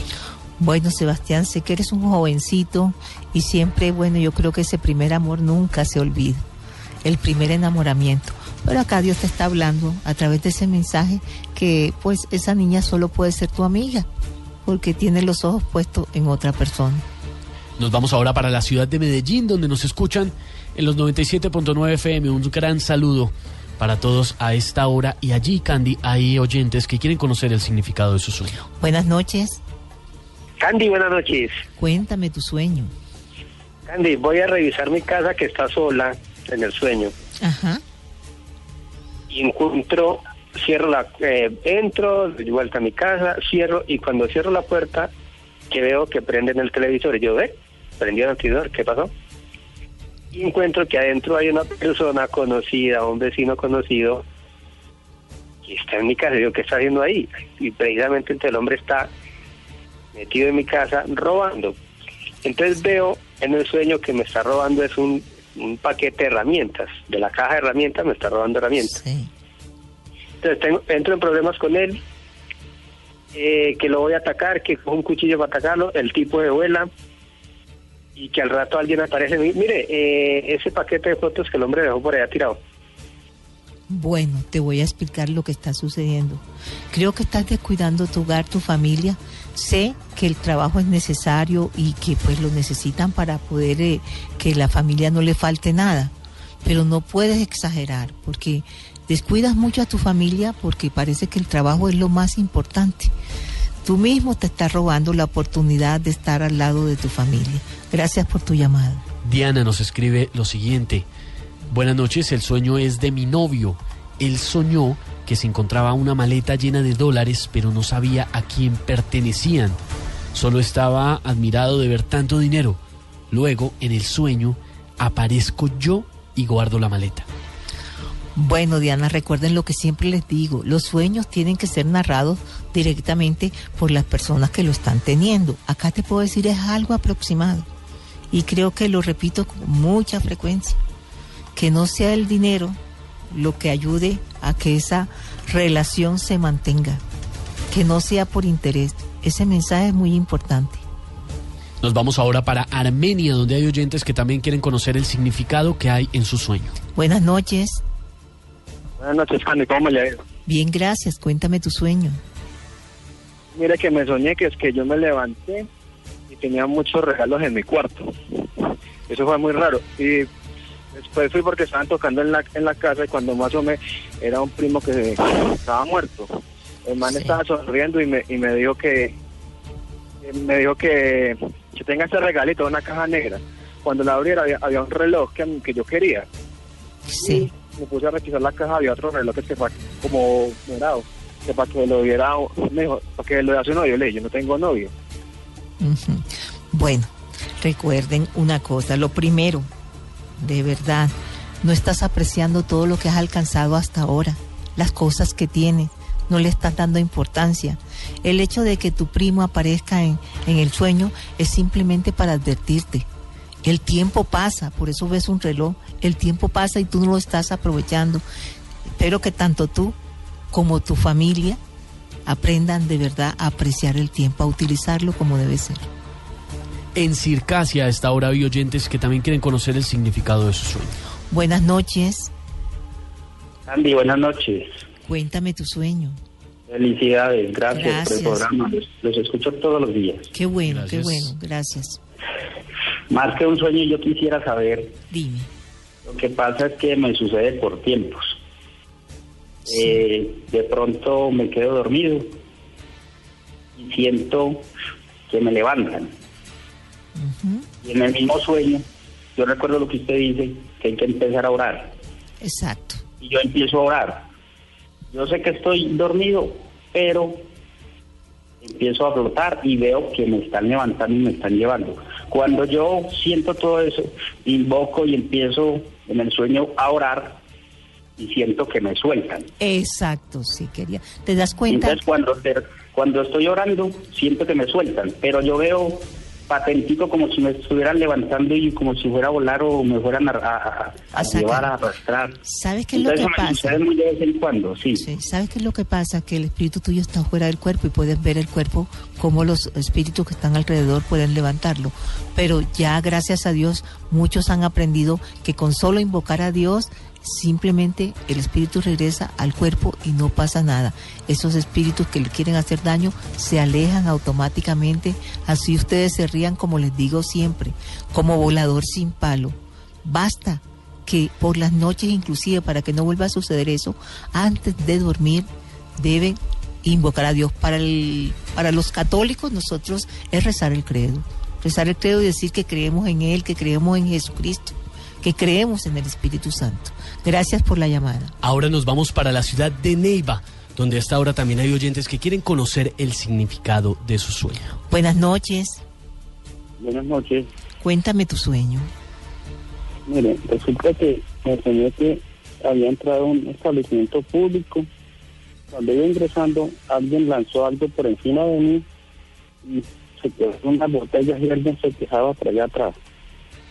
Entonces, la única reacción mía fue tratar de agarrar a esa persona por el cuello de la camisa, pero se me zafó.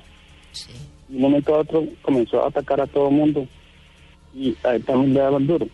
Y yo quedé quieto y, y había gente delante de mí como defendiéndome. Cuando ya, ya llegó a mí, me desperté. Bueno, mira que es un mensaje de advertencia. Es muy importante que uno tenga en cuenta cómo es su comportamiento. No todo en esta vida eh, pues es, es- es rumba, es, eh, mujeres, es trago. Uno tiene que cuidarse de eso. Yo no digo que nadie no sociabilice, claro que sí, pero hay que hacerlo de verdad con mesura. Eso, porque termina, o sea, si tú estás con amigos muchas veces, por eso te digo con una advertencia, hay un problema con un amigo en un establecimiento público y termina a veces uno involucrado. Es mejor abstenerse. Gracias por tu llamada. Nos vamos ahora, Candy, para Medellín, donde también hay oyentes a esta hora que quieren conocer ese significado de su sueño. Buenas noches. Eh, buenas noches, Candy. Cuéntame tu sueño. Felicitaciones por el programa. Todos los días Gracias. lo escucho. Qué bueno, qué Eh, bueno.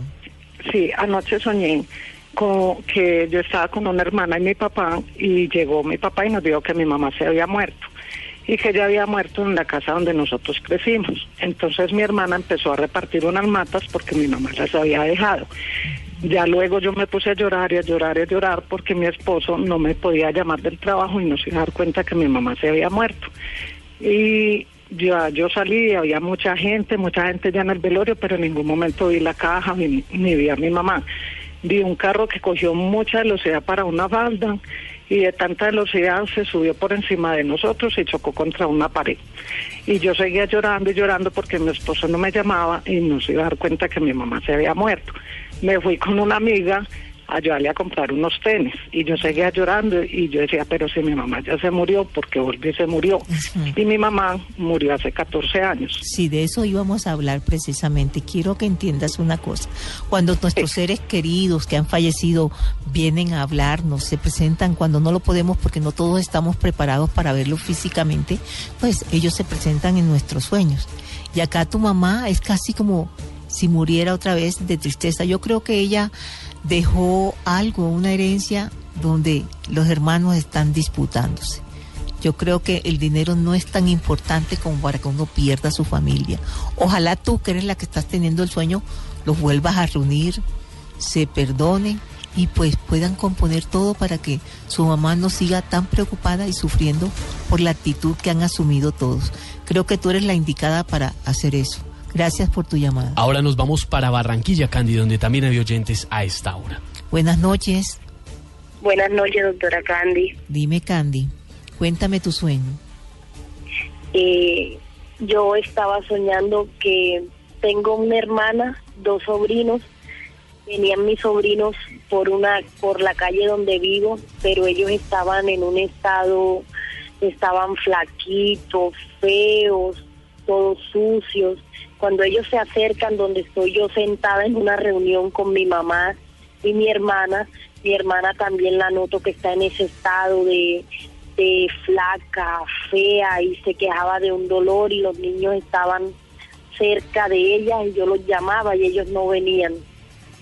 Bueno, el mensaje es para ti y es muy importante. Dios mío, a lo mejor no te has dado cuenta y tu hermana tiene problemas y te necesita, necesita a su familia. Es hora que la llames, te acerques a ella, en qué la puedes apoyar. Alguna cosa, algún resentimiento hay que olvidarlo. Yo pienso que la familia es lo primero. Uno no debe estar lleno de resentimiento y menos contra sus hermanos. Gracias por tu llamada. Nos queda tiempo para una última llamada de esta tanda. En un momento volvemos con más interpretación de los sueños y también es en Curramba. Buenas noches. Buenas noches. Cuéntame tu sueño. Bueno, mi sueño es así como bastante rarito porque yo soñé que estaba donde mi mamá. Era una casa que no es normalmente la de ella. Estábamos en una terraza y había un jardín súper bonito. Y entonces este, de un momento a otro empecimos a sentir de que en el techo alguien estaba cortando con una cegueta las vigas. Y entonces yo le dije a mi mamá, mira, alguien está cortando el techo. Y ella, no, pero ¿quién puede ser? No, no, están cortando. Entonces cuando vimos a Ferrín en el piso, de un momento a otro un muchacho cayó del techo con un cuchillo. No, esto es un atraco. Y entonces este mi mamá de la nada apareció también con un cuchillo y cuando vino se lo enterró en el cuello y de un momento a otro, o sea, fue una pelea cuchillo tenaz. Terminamos entre las dos asesinando al muchacho. ¿Te das cuenta que es muy importante que a veces uno escucha a su mamá?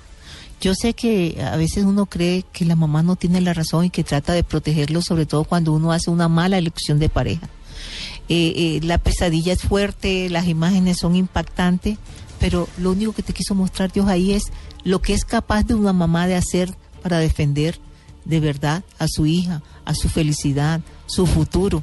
Ojalá la escuches para que las cosas de verdad salgan bien.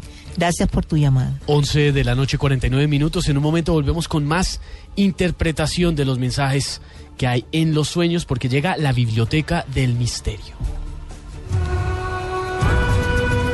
Estás escuchando Luna Blue, el programa de fenómenos extranormales de la radio de Colombia. Comunícate con nosotros al 652-8510 y al 018-124070. También a nuestro correo electrónico lunablue arroba bluradio.com y en Twitter arroba lunabluradio. Novelas que nos transportan a épocas donde existían los vampiros, libros que nos hablan de los poderes de la mente, obras que investigan la realidad de lo inexplicable, la biblioteca del misterio. Conozca en esta sección los libros que usted debe tener para convertirse en un investigador de lo desconocido. La biblioteca del misterio en Luna Blue, el programa de misterio de la radio colombiana. Bueno, pues en esta sección siempre pongo libros de misterio puro y duro, novelas, tipo El Código da Vinci. Pero hoy como sabía que tenía un tema duro y que además, eh, pues, pues, en este caso a mí me ha hecho reflexionar eh, muchísimo. No, no pensaba que iba a ser tan duro ni que me iba ni que me iba a hacer reflexionar tanto y además estaba viendo ahora el, Twitter y hasta un montón de, mensajes de amigos que se han quedado impactados con el programa. Entonces, como sabía que iba a ser así, por eso he cogido un libro que, bueno, que es una novedad editorial, eh, lo tengo aquí ahora mismo en las manos, se llama Piensa como un freak y es de eh, Steven Levitt y Stephen Dubner. ¿Y por qué he cogido este libro? Pues porque pienso que después de un programa tan duro tenemos que empezar a cambiar, a pensar, a, cambiar nuestra forma de pensar, ¿no? A ver cosas de manera diferente. He cogido este, este libro, he estado ojeando antes su índice y he estado ojeando varias páginas. Es un libro de autoayuda y me parece maravilloso por una cosa. Porque en el fondo lo que dice este libro es que para, para afrontar siempre la vida y los retos de la vida, tenemos que pensar continuamente como piensa un niño asombrarnos, maravillarnos ante las cosas que tenemos en la vida, ser receptivos, ser maleables, entender a los demás y tener siempre en la vida la capacidad de sorprendernos y de maravillarnos con lo mágico que nos rodea, disfrutar día a día de las cosas buenas que nos rodean. Hace, hace no mucho tiempo escuché una, una entrevista buenísima a, a uno de los mejores pedagogos del mundo. Y este señor, eh, que da conferencias por, por todo el planeta Tierra, pues eh, le preguntaban, oye, pues, mm, ¿qué es lo mejor que puedo hacer para, para mi hijo? Que sea ingeniero, matemático, físico, economista, abogado, médico. Y la respuesta de ese señor, y viene en la colación de este libro, me parecía muy inteligente. Se decía, vivimos en un siglo XXI que es impredecible hacia dónde caminamos.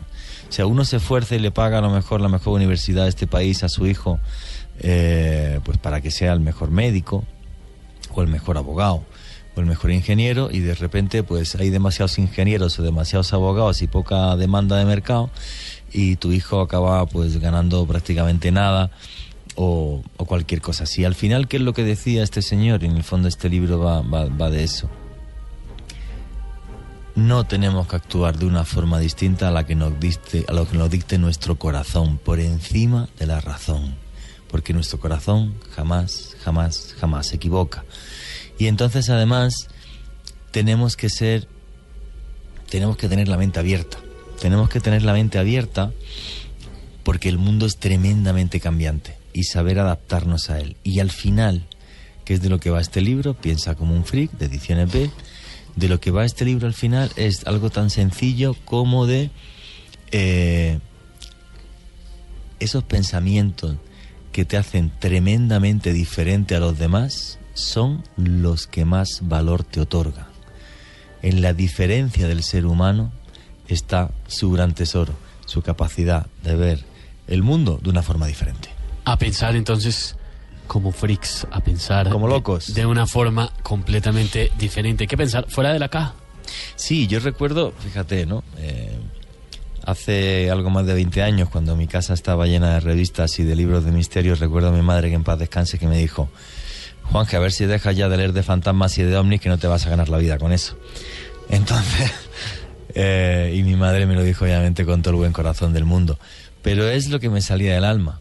Y desoyendo lo que me decía el resto de personas, pues dediqué mi vida, dediqué mi vida al misterio. Entonces, eh, lo más importante es eso, ¿no? Aunque, aunque piensas que, pienses que tienes pensamientos que son propios más de un loco que de un cuerdo, si esos pensamientos salen del corazón, yo pienso que hay que hacerles caso, porque la mejor inteligencia que existe es la emocional, más que la matemática, la física o la racional. Entonces, tenemos que dejarnos llevar por nuestras emociones siempre y cuando sean positivas y, nos lleven a caminos que aunque nos parezcan, nos parezcan imposibles o inseguros, pero seguro, seguro, seguro que alguien, si le pone empeño, si le pone corazón, al final todos esos caminos se abren. 11 de la noche, 55 minutos y nos queda un momento todavía para interpretar más mensajes de los sueños con Candy Delgado. Los sueños revelan secretos y en Luna Blue le contamos su significado. Llámenos ya en Bogotá al 652-8510 y en el resto del país al 018-124070. Descubramos juntos ese mensaje que hay guardado para usted.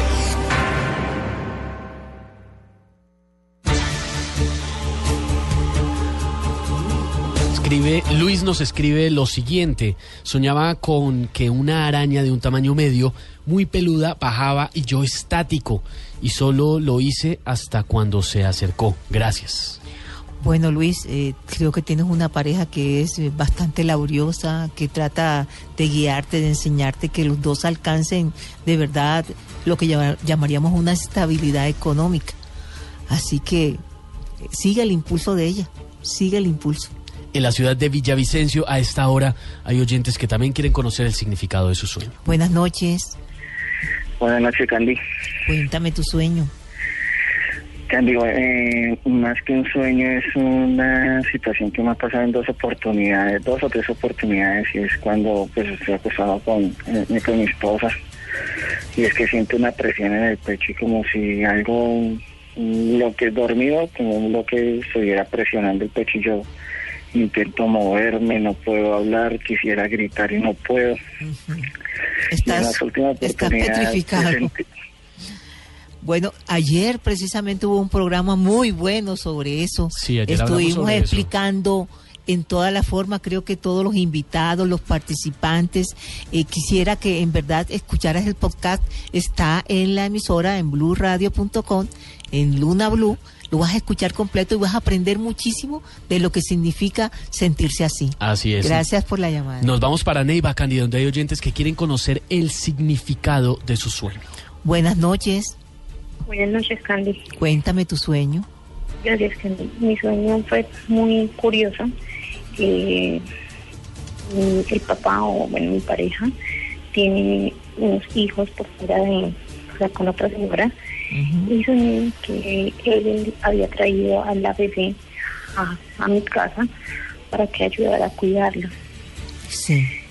Yo eh, las estaba cambiando y me di cuenta que, eh, digamos, en sus genitales, además de tener sus genital femeninos, también tenía genitales masculinos. Tenía dos genitales masculinos Ajá. y un femenino. Bueno, mira. La verdad me impactó mucho, pero... Claro, claro te impactó, pero mira, no pienses en la imagen física que vistes en el, en el sueño. Lo que Dios trata de decirte ahí, que esos niños que están por fuera del matrimonio eh, no tienen la culpa de nada. No importa cómo tú los veas, ellos son inocentes y, y pues uno tiene que quererlos igual. O sea, ya no hay nada que hacer, ellos no pidieron venir al mundo. Entonces no puedes tener ni resentimientos con ellos, ni mirarlos mal, ni discriminarlos, porque al fin y al cabo van a necesitar a su papá. Gracias por la llamada. Más llamadas a esta hora desde la ciudad de Barranquilla. Buenas noches. Bu- buenas noches. Cuéntame tu Señor- sueño. Buenas noches, señora Candy. Yo no, no, no alcancé a, a escuchar la interpretación de mis sueños, como no, no terminé de contárselo. Este, pues como le conté, mi mamá y yo terminamos asesinando al muchacho, pero fue una batalla con campal de llegaron los amigos de él a defenderlos, me dieron cuchillo por todo el cuerpo. Ese mensaje recién lo interpretamos, ¿no? Sí, lo que pasa es que ella no escuchó el final, pero te, te vuelvo y te repito la parte más importante. Primero, que sepas elegir la pareja. Segundo, que de pronto tu pareja está mal acompañada con sus amigos. Y tercero, que ahí Dios te demostró que tu mamá es capaz de cualquier cosa por ti, por amor. Siempre te va a defender, que escuches los, los consejos de ella. De eso te hablamos. Más mensajes a esta hora a través de arroba Luna Blue Radio. Marian nos escribe, sueño que un día despejado aparece una nave extraterrestre con vistosos colores y yo la sigo con la mirada. Bueno, Marian, eh, te sientes atrapada, sientes que quieres desaparecer, tienes sueños y sueños muy hermosos. Entonces, exponlo, habla en tu casa, en tu familia, lo que quieres hacer, sigue a tu corazón. Andrus nos escribe, ayer soñé que un hombre de blanco con un perfume delicioso me rodeaba el estómago con un alambre de púas y lo enterraba. Bueno, dirán todo el mundo, qué mensaje, que, o sea, qué sueño tan extraño, ¿verdad? Pero es una persona que en realidad lo que quiere es advertirte sobre el peligro. El blanco ahí significa la verdad y esa persona solo trata de protegerte, aunque tú creas que te quiere hacer daño. Santiago nos escribe, sueño que desilusiono a mi padre y que tengo relación con mujeres que tengo una gran amistad. Bueno, ya te das cuenta que estás haciendo cosas que son indebidas, por lo tanto te da miedo que tu padre se entere y se decepcione.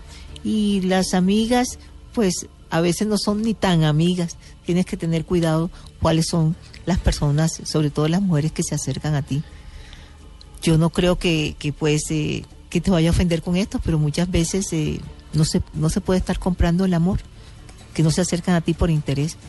Deben aceptarte tal como eres. Carmen nos dice, o nos escribe más bien, soñé con una estampida y se caían por balcones, me imagino que una estampida humana, no sé. Era una exposición de joyas. ¿Te das cuenta, Carmen, que el dinero no es lo más importante? A veces uno pierde su familia por el dinero y tienes que tomar eh, las medidas porque de verdad que va a llegar un momento difícil para la familia. Estás a tiempo, reflexiona y toma las medidas necesarias para evitarlo. Las imágenes en los sueños no son lo que parecen definitivamente, Así ¿no?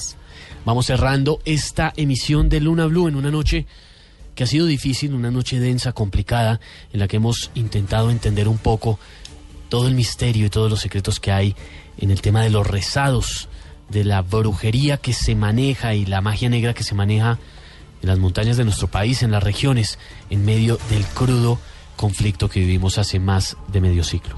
La brujería y la magia en torno a la guerra, un tema duro, pero que, que, bueno, que nos ha hecho reflexionar y me ha parecido un tema precioso, interesante, y es antropología y es parte de nosotros mismos.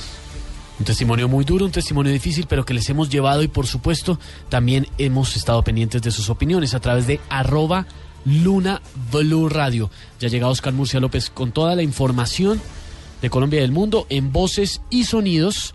Nosotros nos despedimos, pero nos encontramos mañana de nuevo con otro tema interesante de investigación, de periodismo, de misterio aquí en Blue Radio, la nueva alternativa.